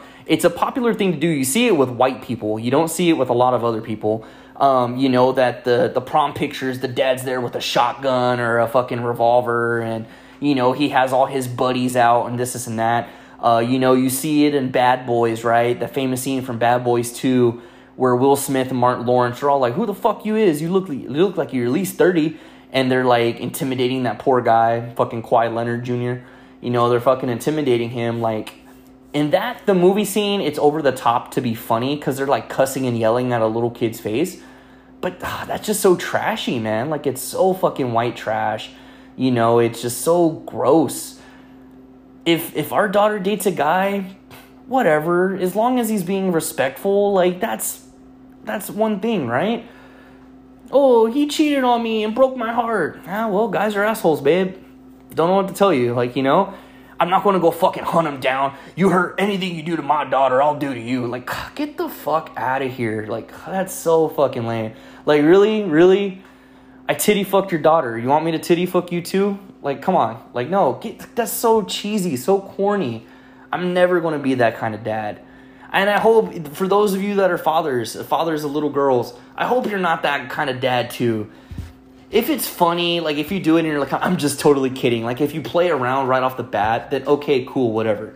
You know, but don't be don't be that dude. Don't be that dude. That's the same dude that probably goes around and moons people for fun. Hey, I showed him my ass cheeks. it's like, get the fuck out of here, dude. You know what are you talking about? What are you talking about? But anyway, do you guys do that? Have you guys experienced that? Because again, my demographic is mostly men. Have you experienced that? Have you taken a prom picture with a gun, with the dad holding a gun in the background? Or did you get threatened about anything? Blah, blah, blah, blah, blah and also too because again because you know I'm I'm into Latinas. Obviously, my wife is Latina. Right, babe. I think she's already asleep. Anyway, you know, and I think that's another thing too. You know, the the macho Mexican dad type, you know, stereotype thing. Because I still remember the first the first day that I you know met Leslie's parents. That I went over there. I oh you know Leslie opens the door and I walk in and her dad's pointing a a pistol at the door and he's like, "Oh, sorry, I thought it was an intruder and this, this, and that." And he and he puts his gun away. I was just like, "Oh, cool. What kind of gun is that?" You know, I I receive guns all the time. That was when I was working at Walmart, um, in receiving, and we would get pistols and shotguns and things like that. And so I was like, "Oh, what kind of gun is that?" And he was telling me about it, and I was like, "Haha." Cool, like it's so like immediate. I was like, oh my god, here we go. And I remember when we first started dating, anytime I met like a new male you know, a new male relative, it, same thing. You better not hurt her. We'll find you. I got cousins. I got, you know, I got connections and this, this, and that. I'm like, yeah, sure you do. You and every single Mexican in San Antonio, everybody has connections to the fucking cartel and the mob and this, this, and that. I'm like, yeah, yeah, yeah. I learned from a very early age that those that are really connected don't go around talking about how connected they are to the fucking uh, mafia. So I was like, yeah, okay, dude. So anyway, I don't know. I, I just I can never see myself being that guy. Obviously, of course, if you know my daughter gets beat up or hit, you know, by some punk little dude, then definitely everything goes out the window. Not only are you calling the cops and you're like, hey, so and so hit my kid, I know exactly where they live, but you're also going to have to arrest me too because I'm beating the shit out of not only the kid, but beating the shit out of the parents too. So yeah, obviously, if it's something physical like that, it it requires a little bit more attention. But anyway, Anyway, I digress. So, here's something that might get me into some controversy. I don't know if it'll be controversial or not to even talk about, but we'll see. Because is anybody listening? Probably not. So there was a sketch on SNL talking about pride. It was like a song. And they got the they got the openly gay cast members of the of the cast of SNL to do the sketch, um, rightfully so. Um, and I think in comedy, when you're gay and in comedy or part of the LGBTQ um, plus community and you're in comedy, um, a lot of them are really good at making fun of themselves, making fun of that culture, um, you know, and they, they, they poke fun at it because they know to, to not take everything serious, right? So, um, so they're the ones that did the sketch, and it was just a funny sketch, and it was talking about how Pride Month is coming up, um, and they were making fun about you know how the gays really view Pride Month, you know how there's drama, everybody's trying to be over the top, and it gets annoying, and blah blah blah, and you know, and this, this and that you know, kind of making fun of that woke culture and whatnot. So, um, and it got me thinking, I'm like, oh yeah, Pride is coming up. June is Pride Month. We're about to go through a whole month of, of every single company uh, changing their profile picture to a rainbow um, and, you know, and things like that, highlighting, you know, gay icons and, and this, this, and that or the other. Might be controversial to say it, but um, does anybody care? does anybody really care about Pride Month? You know, I have some gay friends. They they go out to do the celebrations and whatnot. Like I see them, you know, do the the Pride parade and things like that. But nine times out of ten, they're making, and I see them post on social media. They're making fun of the other gay people that are there at the Pride. You know, a, a, close friend of mine he you know he's openly gay. He's been out for i'm assuming many years. I, I mean i don't know the history of that but i remember when he would do my hair because uh, you know he used to cut my hair. Z z i hope you're still listening you know? You you would tell me like oh my god there's you know these queens are so dramatic and this this and that. You know he's always the first one to make fun of that and make fun of himself and everything you know um, and that's a lot a lot of the gay friends that i had in high school and college you know and throughout the many places that i've worked um, you know, the the gay people always made fun of themselves and always made fun of that community. Um, you know, which again, I'm not making fun of it when I say like when I say is it too much? It's not because I'm like, oh damn, these these king these queens are shoving it down my throat and this this and that. Like, no, that's fine. I'm glad you guys are prideful. Be open. Be happy. Be who you are. Like I've said, I'm an ally. But I feel it becomes too much when the whole woke cancel culture environment gets a hold of it because I think they're the ones that ruin it for everybody. And it's the people that go, it's Pride Month. Don't forget it's Pride Month. If you don't fucking support gay people, or if you don't tell me five gay people that you support right now, you're automatically canceled. You automatically are homophobic. It's those people, I think, that ruin it for fucking everybody. Because to me, being in 2021, I think people being gay just isn't a shocker anymore. When people are coming out, oh, I'm coming out as pansexual or non binary or this or non that or blah, blah, blah, blah, blah, transgender, you know, I'm like, okay, cool. Good for you. I, I think it's such a normal thing to me now. Like but it's never even as a kid being gay was never anything like it was like okay you're gay that's cool. And my parents taught me that from a very early age that there is nothing wrong with being gay or being attracted to the same sex or loving who you love. My mom had a gay best friend chris comparini rest in peace you know he he passed away not too long ago he was like an uncle to me loved him to death I, I still miss him. I think about him a whole lot.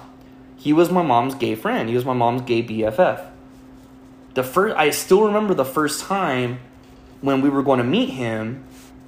You know, my mom explained, "Hey, you might notice that Chris talks a little bit differently, or some of his mannerisms, you know, the way he acts sometimes can be." And they, you know, explaining it to a little kid, you know, my mom said, you know, sometimes you may think it's girly. Well, what do you mean, mom? Well, Chris is gay, meaning that he likes other men. And sometimes gay men act a little bit more girly than you would realize a regular man would be. okay. And not gonna lie, you know, we were little kids. We didn't know no better. The first time we saw him, you know, he's doing, you know, he's doing the his wrist, he's resting his hand, you know, in that stereotypical, you know, gay fashion, and you know, and yeah, he had a higher pitched voice, a little bit more feminine, you know. So yeah, it was it was silly at first, but we got used to it and we got over it. We didn't think much of it. It, it was simple as that. He likes men, big whoop, whatever so you know and, and i appreciate my my mom you know and my dad you know approaching us in that manner being upfront and telling us there's nothing wrong with that. Anybody can love whoever they want. And that's the same type of thing i'm going to instill in our in our children you know that hey don't judge anybody you know don't judge a book by its cover respect everybody so I'm definitely an ally, but it's I think it's really just the cancel culture that makes me roll my eyes at Pride Month because it's like, oh, here we go. Because it's now it's like if you automatic because if you don't show support or if you don't donate to a cause, if you don't fucking if you don't put a rainbow on your profile picture or if you don't do this, you don't do that, you're automatically a homophobe. And I'm like, God bless. And I think more gay people are like, oh God, here we come. It's Pride Month again. Get ready for this. I think it's just drawing more attention to it than what really needs to be needed because it's just such a, it's a new norm. It, it shouldn't be anything out of the ordinary now. And if when celebrities or if family members or people you know come out as gay or any any type of spectrum on the LGBTQ, it if you're still shocked by it, that says more on you than it does on them. Because nobody should be shocked by this type of information nowadays. It's it's nothing new. It's been going on for for generations and generations. They're, you know, like they say, they're here, they're queer, and they're proud, you know, and rightfully so. Everyone should be proud with who you are. You know, we don't discriminate over here at anybody listening. We support all our viewers, every single one of you. You know, but at the same time, you know, I, I, I still laugh at everything. I love all offensive. I love, you know, laughing at jokes that make fun of everybody, you know, and the LGBTQ community is not excluded from that just like Dave Chappelle said, you know, Dave Chappelle says he's like, I don't want to write these jokes about them, but they make it so damn easy to write jokes about them, you know. So fuck it, it is what it is, right? I make fun of myself twenty four seven. I make fun of everything about me twenty four seven. I think if people just fucking made fun of themselves more, everybody, the world would be such a happier place. Because if you make fun of yourself when someone else makes fun of you, it doesn't hurt because you've heard it all before. That's how you take power away from the bullies. You hear that? Dope advice coming from David Clare. But anyway, already. So yeah, so I don't know. Uh, Pride is coming up. If you're gay, hooray! Um, but whatever, man. that was so cheesy. you know, it is what it is. Um, don't be ashamed of who you are. But um, yeah, don't force it down. You know, my throat calling me homophobic just because I don't fucking put a rainbow filter on my next Instagram photo or okay you don't showing changing a profile picture doesn't do anything for any type of cause you know? It doesn't do anything. Um, but yeah we're to go ahead and take one last little break. I'm getting a little hoarse in my throat. And then we're to go ahead and wrap up this episode. I think we're, we're getting close to the end. So we'll be right back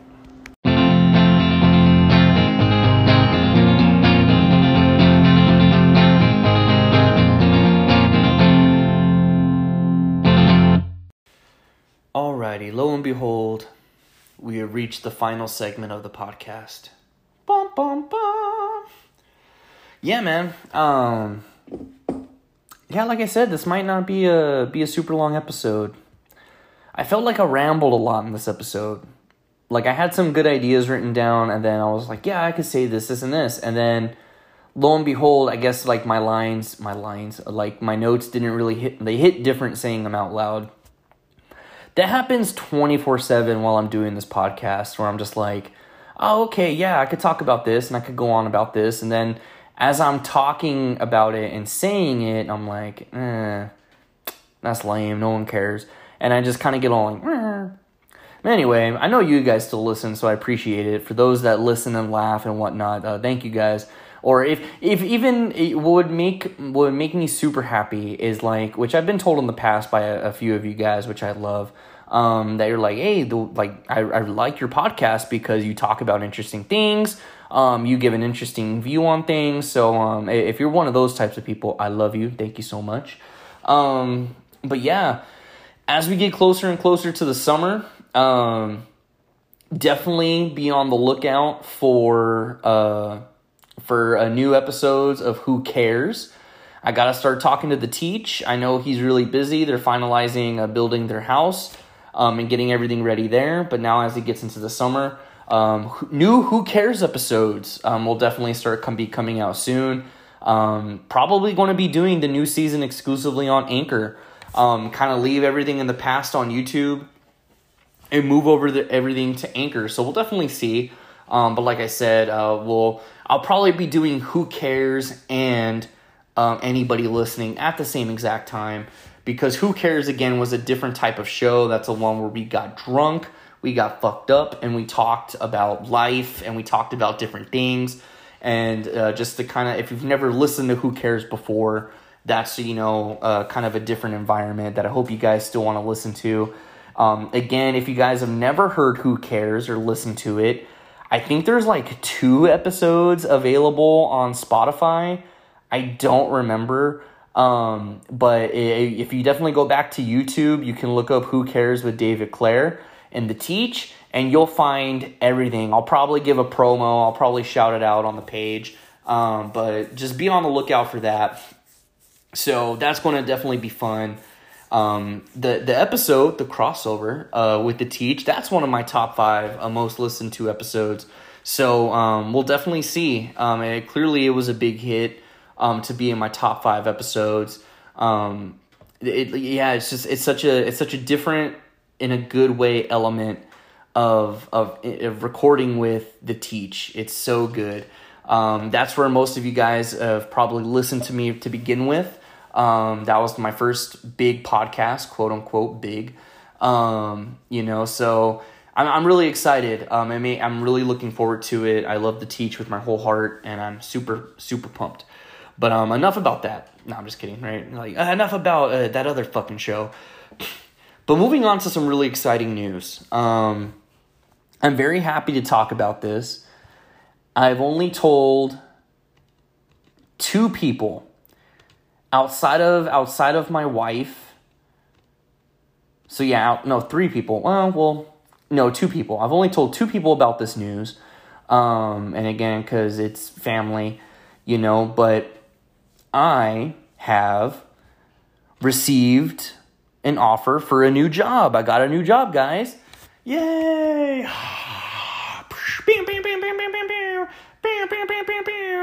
Yes, lo and behold, I got a new job.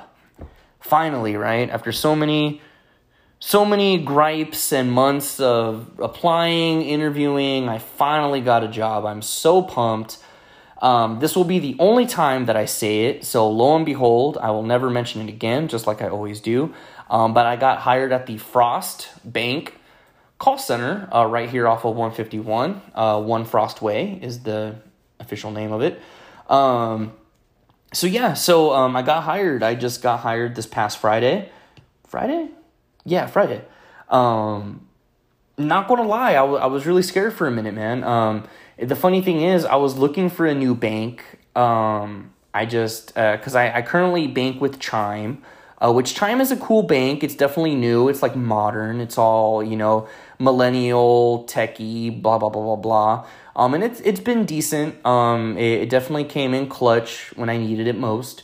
But um, the, sometimes there's small hiccups with my paychecks where I don't get my paychecks right away, and I think that's just kind of a modern because these banks don't have physical branches or anything like that. So it's just kind of like, uh, kind of. And then plus two, like in like ATMs, there's no ATM fees or nothing. They don't charge for ATM fees, but ATMs do charge fees. So I still get charged ATM fees. So that's why I want to look for a bank that has like their own branded ATMs or physical banks that I can go to and I was looking at Frost and I was looking up the information for them. And then I was kind of like, oh yeah, isn't there a call center right here? And I clicked on their, you know, their careers page, went, saw that there was openings for customer service, and I'm like, hey, you know what? I'm looking for new jobs. I feel like I excel in customer service. Let me go ahead and apply. So I applied. I applied like at like two in the morning or something one night, and I was like, okay, cool. And then that Friday, whenever that Friday was, when I applied, I missed the call and I got a voicemail. And but the it was like at like four fifty something. So by the time I, because I went to the bathroom and I was in the living room cleaning, um, you know, so I when I checked my phone, I was like, no, they were already closed for the day or closed for the weekend. So when I called on Monday, I was like, hey, I was like, I got a call Friday. I missed it, but I got a voicemail to call back um, about possibly scheduling an interview. Um, my name is David Clare. I, you know, it was somebody named Marcella that left me a voicemail. Oh yeah, okay. Let me let me see if they're available right now. Okay, put me on hold. Uh, well, she's not available right now, but I left her your name and number, and she'll give you a call back as soon as she can. And I'm like, oh, okay, cool. Never heard back from him. So I was like, son of a bitch. I was like, there goes that. I was like, I didn't answer the one call, and boom, I missed my shot. I blew it completely. Well, lo and behold, they finally called me. Uh, not this past week because today is the 22nd. What's today? The 23rd. Today's the 23rd. So they didn't call me this past week. They called me. They called me the week before that to set up an interview for um, Tuesday. Yeah, I had my no, I had my job interview Monday. Was it Monday? Fuck, now I don't remember. Anyway, um, I had I had the job interview this week, right? The first interview um, with HR. So it was a virtual interview. I did it through Teams uh, on my on my laptop. Went really smooth. Went really well. Um, they asked some generic questions, you know, tell me about a time, tell me about this, blah, blah, blah.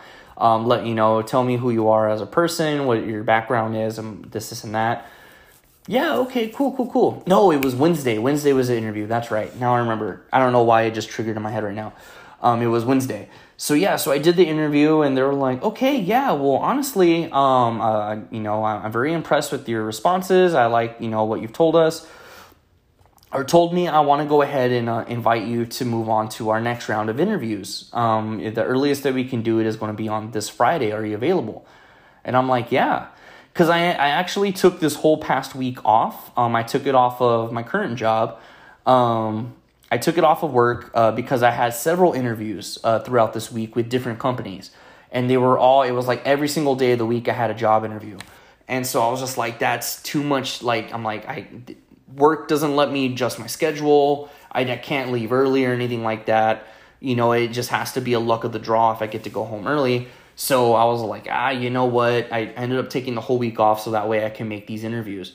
So, um, yeah, so I had that uh, first interview Wednesday. Then I had got my COVID shot Thursday, and like I said, I woke up Friday feeling super sick, and I had to wake up early. I took a shower you know, because I'm on the I'm on the interview right on Teams, you know, on a on a laptop. I had yeah, I take a shower and do my hair and all that good stuff, and you know, and put on. I'm still in my PJ pants, and I put on a, a button up shirt, and you know, to look presentable, and did my interview.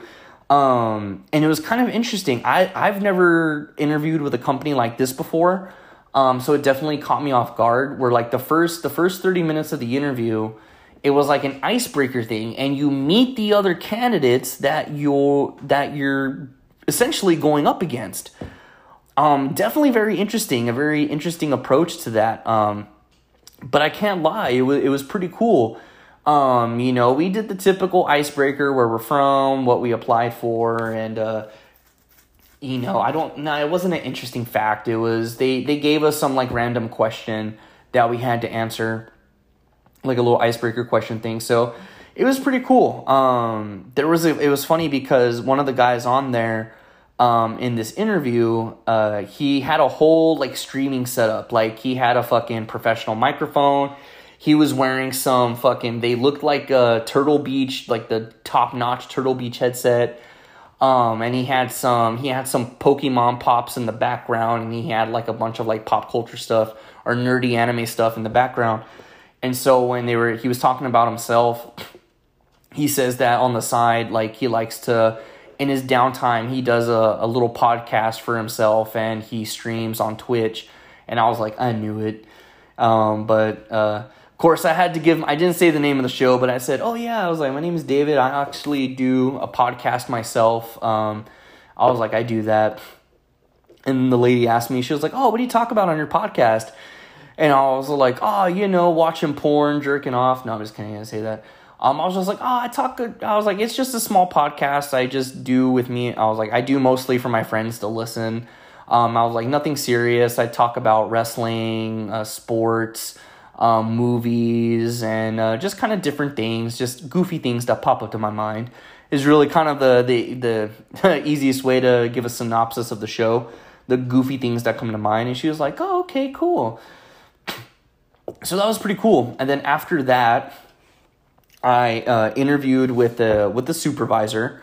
We left that team's meeting and we went to a separate team's meeting. And I met with the supervisor. Um, interviewed with her. It was a woman from Corpus Christi. She works at the Corpus Christi uh, call center, and um, went very well. Went very very smooth. Um, she was very professional, very nice. Um, a sweet older lady. Um, you know, and she goes, "Hey, you know what? I'm gonna go. She was like, okay, well, just go ahead and wait right here for a few minutes, and I'm gonna go ahead and um, give my notes to the hiring manager real quick, and we'll see if they want to talk to you. So I was like, okay, cool. So she left, and I was just sitting here twiddling my thumbs for like 15, 20 minutes. I was like, all right. I was like, we'll see where this goes. And then, uh, you know, they said that, like, hey, hang tight. If the meeting ends, you, you know, if, if the meeting ends, we'll be in contact you via email. But if somebody else joins, that's it's going to be a hiring manager. So I'm like, okay. So I'm there and I'm just staring intently at the screen. And I, I did so much stuff for Frost, man. I like I, I did all this research on the company. I was researching some random things. I even looked up like what the nearest fucking, you know, what the nearest uh, Frost Bank was to me, just to make it sound all kind of cool and whatnot. I did all this research because I wanted to stand out. So, excuse me, man, I don't know why my throat is so scratchy right now. I guess because I haven't talked this much in a week. But, um, fucking, lo and behold, bloop, bloop, two people pop up and yeah, there it was a hiring manager and another another supervisor, and they asked some really tough questions. They really dug deep, and they you know, and they were really digging at it, um, you know, and so and I again I felt very confident. I answered honestly, um, you know, and candidly, and talked about my resume and this, this, and that.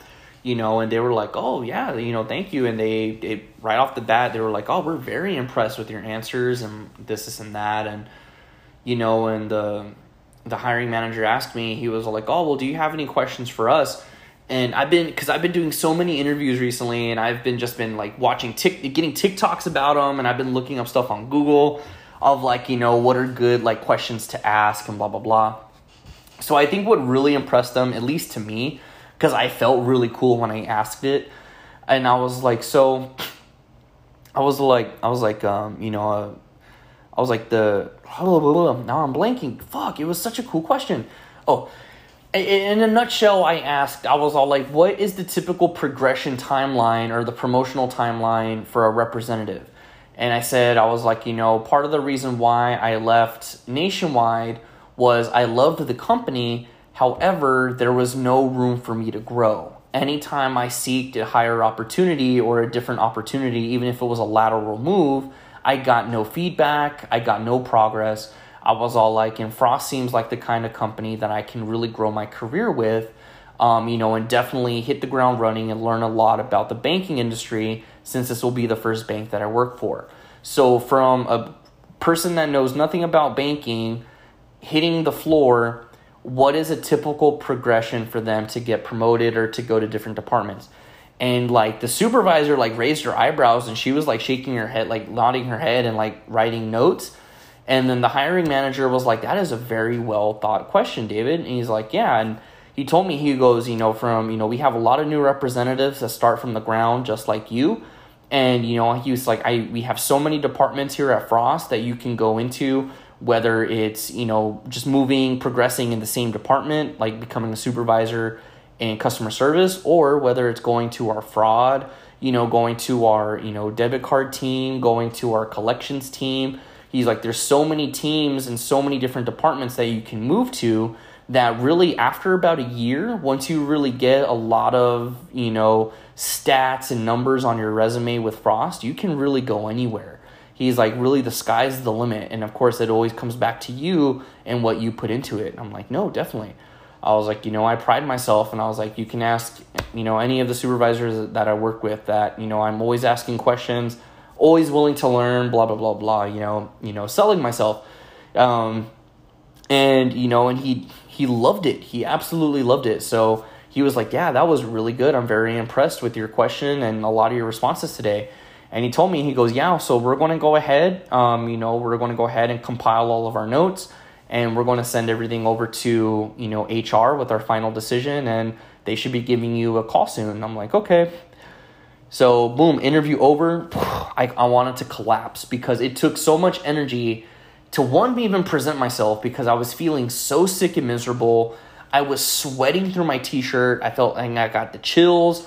I had such a bad fever that I was just like, God, I just want to go lay down in bed and cry. I'm so in so much pain. Oh, and I could barely lift my arm. So did all of that. I fucking, like I said, I fucking crashed. So I woke up to a missed call and a voicemail from Frost HR, and I called her back. I was like, hey, I was like, hey, this is David. I was like, I'm sorry I missed your call. And she goes, oh, no, no problem. I'm glad you called me back. Um, she goes, yeah, I want to go ahead and say that you, you know you did phenomenal today. They had nothing but positive things to say about you, and yeah, we're going to go ahead and officially, um, you know, offer you the job. Man, I wanted to fucking cry. I was just like, oh my god, I did it. I did it. I did it. I finally fucking did it. Um, that was a Metalocalypse song, by the way, that I just sang. Uh, but anyway, um, yeah, I was just like, fuck yes, yes. Like, I was fist pumping because I had my phone in my left hand, which is the hand that I got the injection in, and then I was fist pumping with the right one. I was like, yes, oh my god.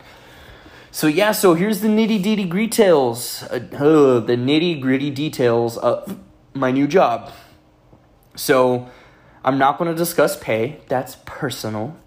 Um, but it, it, definitely pays a hell of a lot more than what I'm making here at CarMax right now. Um, pays a lot more. Um, I am going to get a differential because I am going to be working nights.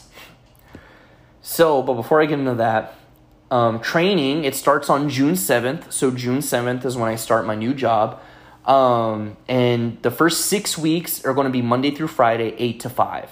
So six weeks, I'll be on a regular on a regular schedule. Like oh, it's like ah, oh, Monday through Friday, eight to five. You know that the dream schedule, right? So, but after those six weeks, after I complete, if I successfully complete training, which I will, knock on wood, um, you know, but I'm ready to learn. I'm going to take so many notes. I'm ready to hit this. I'm giving everything I got. Um, my production schedule, I don't know what they're going to call it over here, but typically in a call center, it's called a production schedule. After you get out of training, the regular schedule that you work. Uh, my production schedule, I'm going to be working 2 to 11, 2 p.m. to 11 p.m., and um, I will be off on Mondays and Fridays. Mondays and Fridays. You heard it here, full. You heard it here, full, first, gentlemen and lady, because I only I only have six percent demographic. That's a woman, so I don't know who the one woman is. It though. let me say this because I know Eric and Chanel. You listen together, but I'm assuming you guys listen under Eric's profile. Um, but if you don't, if Chanel, if it's your profile that you listen to, you're like the the only woman, technically wise, that listens to the show um, under their account. But anyway, but ladies and gentlemen, yes, 2 p.m. to 11 p.m. I will be working a night shift. Is it the most ideal schedule? No. Is it manageable? Fuck yes, especially for me because this job is going to be half work from home, half work in the office. It's not even a five minute drive to get over to the call center from my current apartment. It's literally right across the highway. Just gotta go boop boop, and I'm right there. So close, very close. Um, they offer me a couple different uh, because it's two days off a week. Obviously, it's a full time, you know, forty hours a week. Um, they offer me a couple different uh, days off but I was like none of them none of them were together. It was like Monday, Monday and Wednesday or Wednesday and Friday. Like it was it was nothing really like consecutive. So I just thought like typically I was all like, "Hey, you know what? Mondays in my experience, Mondays are always the busiest days in call centers." because whether a call center is open on the weekend or not, everybody assumes call centers are closed on the weekends. So everybody calls in on Monday. That's usually the busiest days. Um, and Fridays are typically chill, but hey, being off on a Friday, that's pretty cool, right? Um, you know, that's pretty cool. And plus two, Saturday, you know, I go in at 2 p.m. I can, you know, stay up late on Friday night, you know, have some fun and whatnot and you know, and I can sleep in on Saturday and go in at two.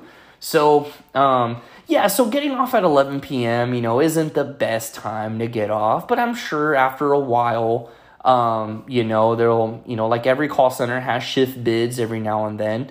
And, you know, the possibility of me changing my schedule after a while um, is definitely there. So it's not, it's not the end of the world to me. I mean, if I worked, like if the call center was like 30 minutes away, then definitely yeah that would be like oh man like i won't get home till 11.30 you know shit my lunchtime is going to be during you know all the traffic and everything. Everything's going to be you know packed and take forever to get to go to lunch. But no if i'm going to be working from home dinner time let's see four hours you know four hours after two six o'clock six o'clock seven o'clock on a, you know on a very late day my lunch is going to be right around dinner time. Leslie gets off of work at 5 p.m. So, you know, if I'm working from home, Leslie gets off. I'm working. When it's time when it's getting close for me to go to lunch, Leslie could be making dinner. Boom, clock out for lunch. I'm already eating my dinner. I'm eating my lunch. Then I could go lay down on the bed. I could watch TV. I'm at home. I can have the TV on at a very low volume and see what's going on. You know, I could stay in touch there. And then as soon as I log off, boop, boop, I could go straight to bed. Boom, boom, win win situation. Yeah, it does stink because, you know, um, eh, the one benefit of CarMax is, you know, CarMax closes at 9. 9 o'clock isn't super late, but, um, you know, that uh, gives kind of some wiggle room to do something. Um, kind of the trend has been, you know, that me and the guys that play Magic, we've been trying to do it on Wednesday nights. That's usually kind of when all of us are available because everyone's off the next day on that Thursday. So we, that's why we usually play till like two, three in the morning. Um, and we have so much fun doing that. And it, and it really is, you know, I'm glad that I have this hobby because I love playing that. I don't have any video games. I don't have, uh, you know, a lot of extracurricular things to do. Uh, magic is really the only hobby, the only thing that I play.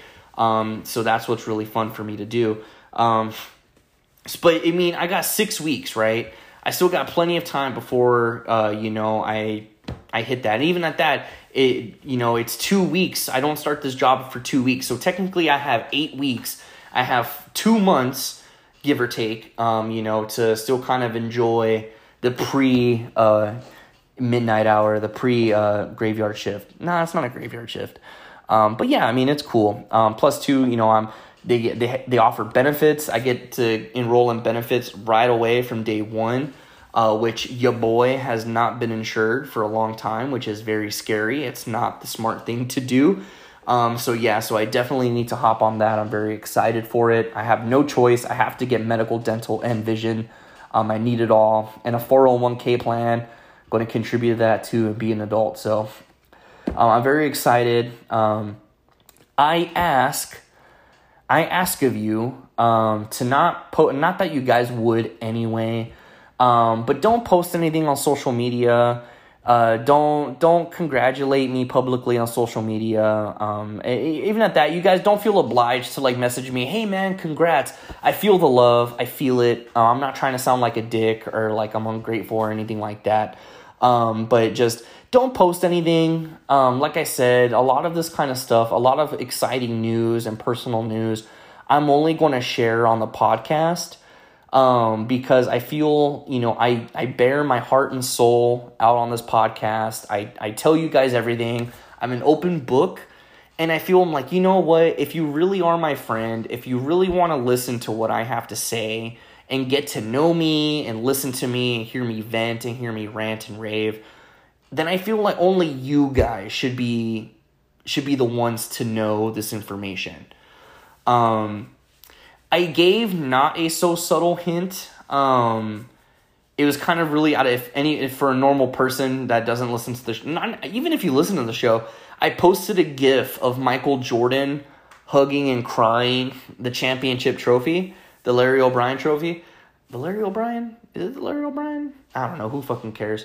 Um, you know, uh, of him holding the championship trophy.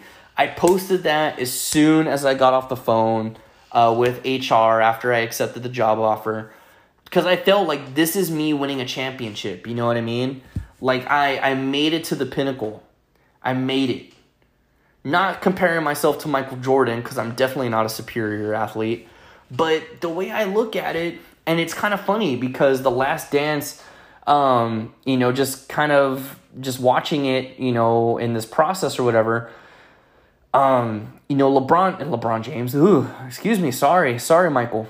You know, MJ, he did phenomenal, you know, when he was in college and growing up and whatnot in high school and college. To me, in my eyes, I did phenomenal when I was working at Qualfon, when I was working at Nationwide. I was on top of the game, man. I was on top of the world. I felt like a champion. I had amazing stats. I had amazing quality. I knew what I was doing. I was good at what I was doing you know? And I was like, yeah, I do want to be the best. I do want to get all the recognition. I do want everything. You know? I felt on top of the world. Boom, then I get drafted to then I get drafted to the Chicago Bulls. I go to TaskUs. Uh, met some cool teammates, had some cool teammates. Um, you know, teammates that I'm going to know for the rest of my career, rest of my life uh, you know, but it wasn't the best. It wasn't the best few years coming into, uh, you know, and that's how I feel, you know, kind of bouncing from job to job. That that was my early Chicago Bull time, pre ninety one. You know, ah, oh, damn it, not really doing anything, not really making any headway. Giving it my all, doing the best of what I could do with the position that I got, but knew I was destined for greatness. Knew I could do better. So I really feel like this is me entering my my three peat. This is me entering the '91 Chicago Bulls. You know, um, and I feel very excited about it. I'm very positive.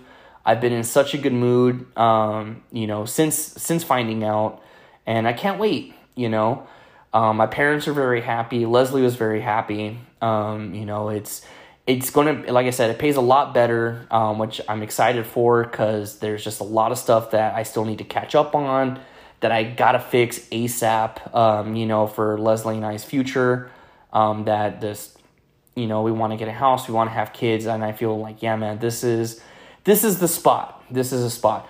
Plus two they're the official bank of the san antonio spurs. That's fucking cool man. That's super fucking dope so yeah, man, I'm I'm pretty pumped. Um, so thank you guys. I feel the congratulations from you know from the sound waves of your heart. I feel them. I'm connected to them. Thank you. Um, I definitely want to do like a barbecue or something. And I don't want to make it like about me. I don't want to be like, oh, this is my celebratory barbecue. Everybody should come. Um, but you know, I feel like there is something to celebrate. You know, like I'm just I'm happy. I want to celebrate that I'm happy um, you know, and I want to go swimming. I want to have some drinks. I want to party. I want to listen to, you know, good music. Um, you know, so I know Memorial Day weekend is coming up, so blah. That's kind of uh, bad timing on that. Plus, the weather has still just been so shitty. So we'll see. I want to plan something soon. Um, if I invite you guys, I hope you guys can come. Uh, you know, so we'll see what happens. I definitely want to do something nice. Um, you know, just to kind of recognize my hard work. Just kidding. But anyway, but now is the awkward part. Now is the part because I'm in a dilemma, guys. I'm in a dilemma and I don't know what to do. Because one, uh, yeah, ah, man, I, leaving a job is always an awkward thing. And ah, ha ha ha, oh, you should be good at it by now. Ha ha ha, very funny. Um, because CarMax has been really cool. Uh, yes, I'm saying it. They're like, oh, what? I mean, obviously, I'm not going to be there for much longer, so I don't really care. But it it came at a time when I absolutely had no other option. And it sounds like a negative way of thinking, but it's like no, like like damn CarMax, yes, like I'll do anything at CarMax right now because I need a consistent paycheck. I need a steady job. Um, you know, so because DoorDash can be so fickle at times. So I accepted it, boom, came in. But I knew what I was getting into, right? I knew it was part time. I knew it was $13 an hour, which wasn't going to be a lot of money, but it was better than nothing. It was a guaranteed, like, four something a paycheck. So, but it's just like the way I got into it, and I started when it was freezing. I started the week of the freeze. My first day was Wednesday and then it you know and then it was started snowing that sunday. So that sunday night at midnight or whatever. So i started right before the snowstorm and i got a i got a whole free week off because it, it was snowing and the store was closed that whole week. Um, but you know but i came in and it was still super cold. It was still super chilly outside. Um, and it started warming up gradually but it still felt nice. But now we're getting into the summer months where it's just fucking excruciatingly hot. So yeah that's brutal um, and and that's just like I like I've said a million times already. You know, it's like if I was actually doing something in the hot hot sun, actually doing something worthwhile, then yeah, I would have suckered up and knuckled down and dealt dealt with it. But I don't know nothing about cars. I'm I'm just completely car illiterate. I, I don't know how to do nothing. The the way these people talk to me and ask me questions and stuff, I'm like, dude, I have no idea what's wrong with this car? Uh, it, it says this. Well, have you guys looked at this? Blah, blah, blah. And they try to like weasel their way to see if they can know the price and blah, blah, blah, and how much they spent. And I'm like, God, dude, I don't know. Like, I have uh, supposedly the techs look at every single car in this auction. I, I have no idea how they have the time. I'm always out here doing nothing, just staring at these cars, and I never see the technicians working on these cars. I do not know. Like, I don't know how to answer your questions. Um, it, it's just not it's not the right specific position for me, I should say, at the CarMax company. Um, it's not a bad company. It's just not the right position for me. Um, if there was a sales position open, or if there was a position in the business office, um, you know, where that's pretty much the customer service job of CarMax, yeah, I definitely would apply for that. But I just applied for you know what was open. Um, you know, because it was one of those articles on Facebook that was like, oh, these are the companies hiring in San Antonio. And I saw, like, oh, I like CarMax. Boom, applied. Um, so really not a whole lot of thought went into it. But yeah, so now we're just going to be the weird, like, hey, so I accepted a job and, you know, I'm going to put in my two weeks, exactly two weeks from today. Um, you know, so my last day will be next Friday. So yeah, it, it definitely going to be very weird. Um, but I'm mostly afraid because it never fails, and you hear it all the time, and it's happened to me twice. Anytime you put in your two weeks, the company, oh well, thank you. Here's here's your exit interview. We're going to go ahead and knock that out right now. You're free to go. You can go ahead and clock out, leave your badge, and leave your stuff here. Oh, okay you know and I, and that's what and that's what sucks because then you hear those stories all the time. You see them on tiktok on facebook twitter instagram snapchat whatever the case is you hear about it all the time where you put in your two weeks and the company is like oh thanks for letting us know. We're going to go ahead and try to fill that position right now. You're fired. Get out of here. And they kick you out. They kick you out. They kick you to the curb happened at Nationwide. That's the most recent, you know, uh, where I where I put in my two weeks and you know let them know about it. You know, I fucking I I was just like, hey, yeah, you know, I told you know I eat I told my boss that hey, you know, I, I got a new job. I'm gonna be moving elsewhere, and you know, I'm gonna go ahead and put in my two weeks. She told me, oh, well, go ahead and uh, you know, and email me because then I have to you know move it to my manager and this is now okay, no problem. Sent a little you know, a small little formal email sent the email within an hour. I my schedule updated um, you know and i got they scheduled me a meeting a, a 20 minute meeting. So i was like oh okay what's this? And it was my exit interview. And the the manager told me straight up like oh yeah today's to be your last day. And i was all like oh okay. And she told me like what the process was and that you know um, when when i'm clocking out when i'm leaving for the day uh, my boss my supervisor denise uh, she was to escort me out take my badge, you know, so that way, not that I was going to steal nothing or cause a scene or nothing, but just so that way, you know, they walk me out, I handed my badge and this, this, and that. So I was all like, oh, okay. Which one, I always think that's a mistake if you do the exit interview in the middle of the day because then that's just going to give no incentive for that employee to do any work at all. And that's literally what happened. I did the exit interview and I was just like, oh, well, shit. Well, I guess I'm not going to be working these two weeks. I guess I'm at, like, I guess I'm done. So fuck it. So I just fucking, I would take a call every like 30 minutes, like one call every 30 minutes. And I was transferring people and I was just like, yeah. And I was just dicking around. Fucking played ping pong all day. Like, I just like, fuck it. And my boss didn't care. My boss didn't agree with the the whole like, oh well, here's your exit interview, goodbye. Like she thought it was kind of lame. So she didn't really care too much, but then it was kind of like she's like, "Hey," I was like, "Yeah, you know what, Denise, I'm gonna go ahead and uh, take off." And so she was like, "Okay, yeah, no problem." I figured, and I was like, "Yeah." So said goodbye to the team, or at least the people that I liked, um, you know. And I was just like, "All right, deuces." I mean, I, I was willing to work for the next two weeks, but I guess not, right? Fucking, she walked me out, had my hug, said my goodbyes, and I was out of there.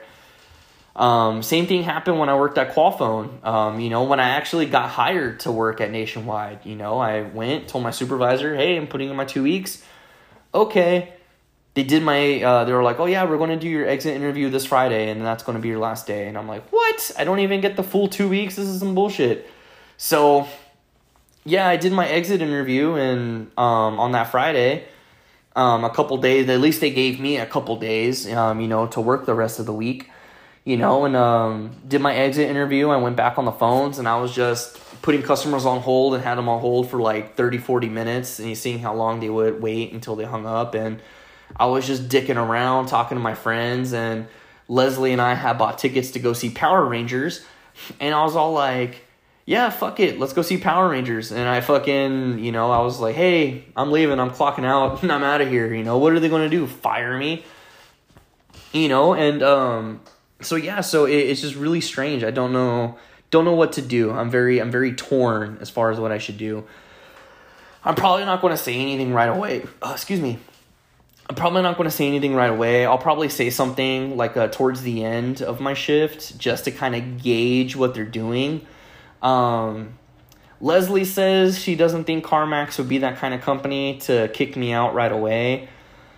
I'm 50 50. I don't know. I mean, I work for a, a, prestigious insurance provider and they fucking they they gave me the boot right away, you know. So I don't know, you know. Um, but we'll see, we'll see, we'll see. Ah, it's just it's so crazy that sometimes they just don't acknowledge two week notices. But anyway, um, whatever happens, happens. Um, either way, I'm not mad about it. I got there's always DoorDash. I ain't tripping. Um, you know, but in worst case scenario, I could always pull the mommy daddy card, which is very embarrassing. But anyway, so yeah, lo and behold, um, that's pretty much all I got at the time of recording this episode. Um, the show is at 684 plays, where you know we're so close to hitting 700.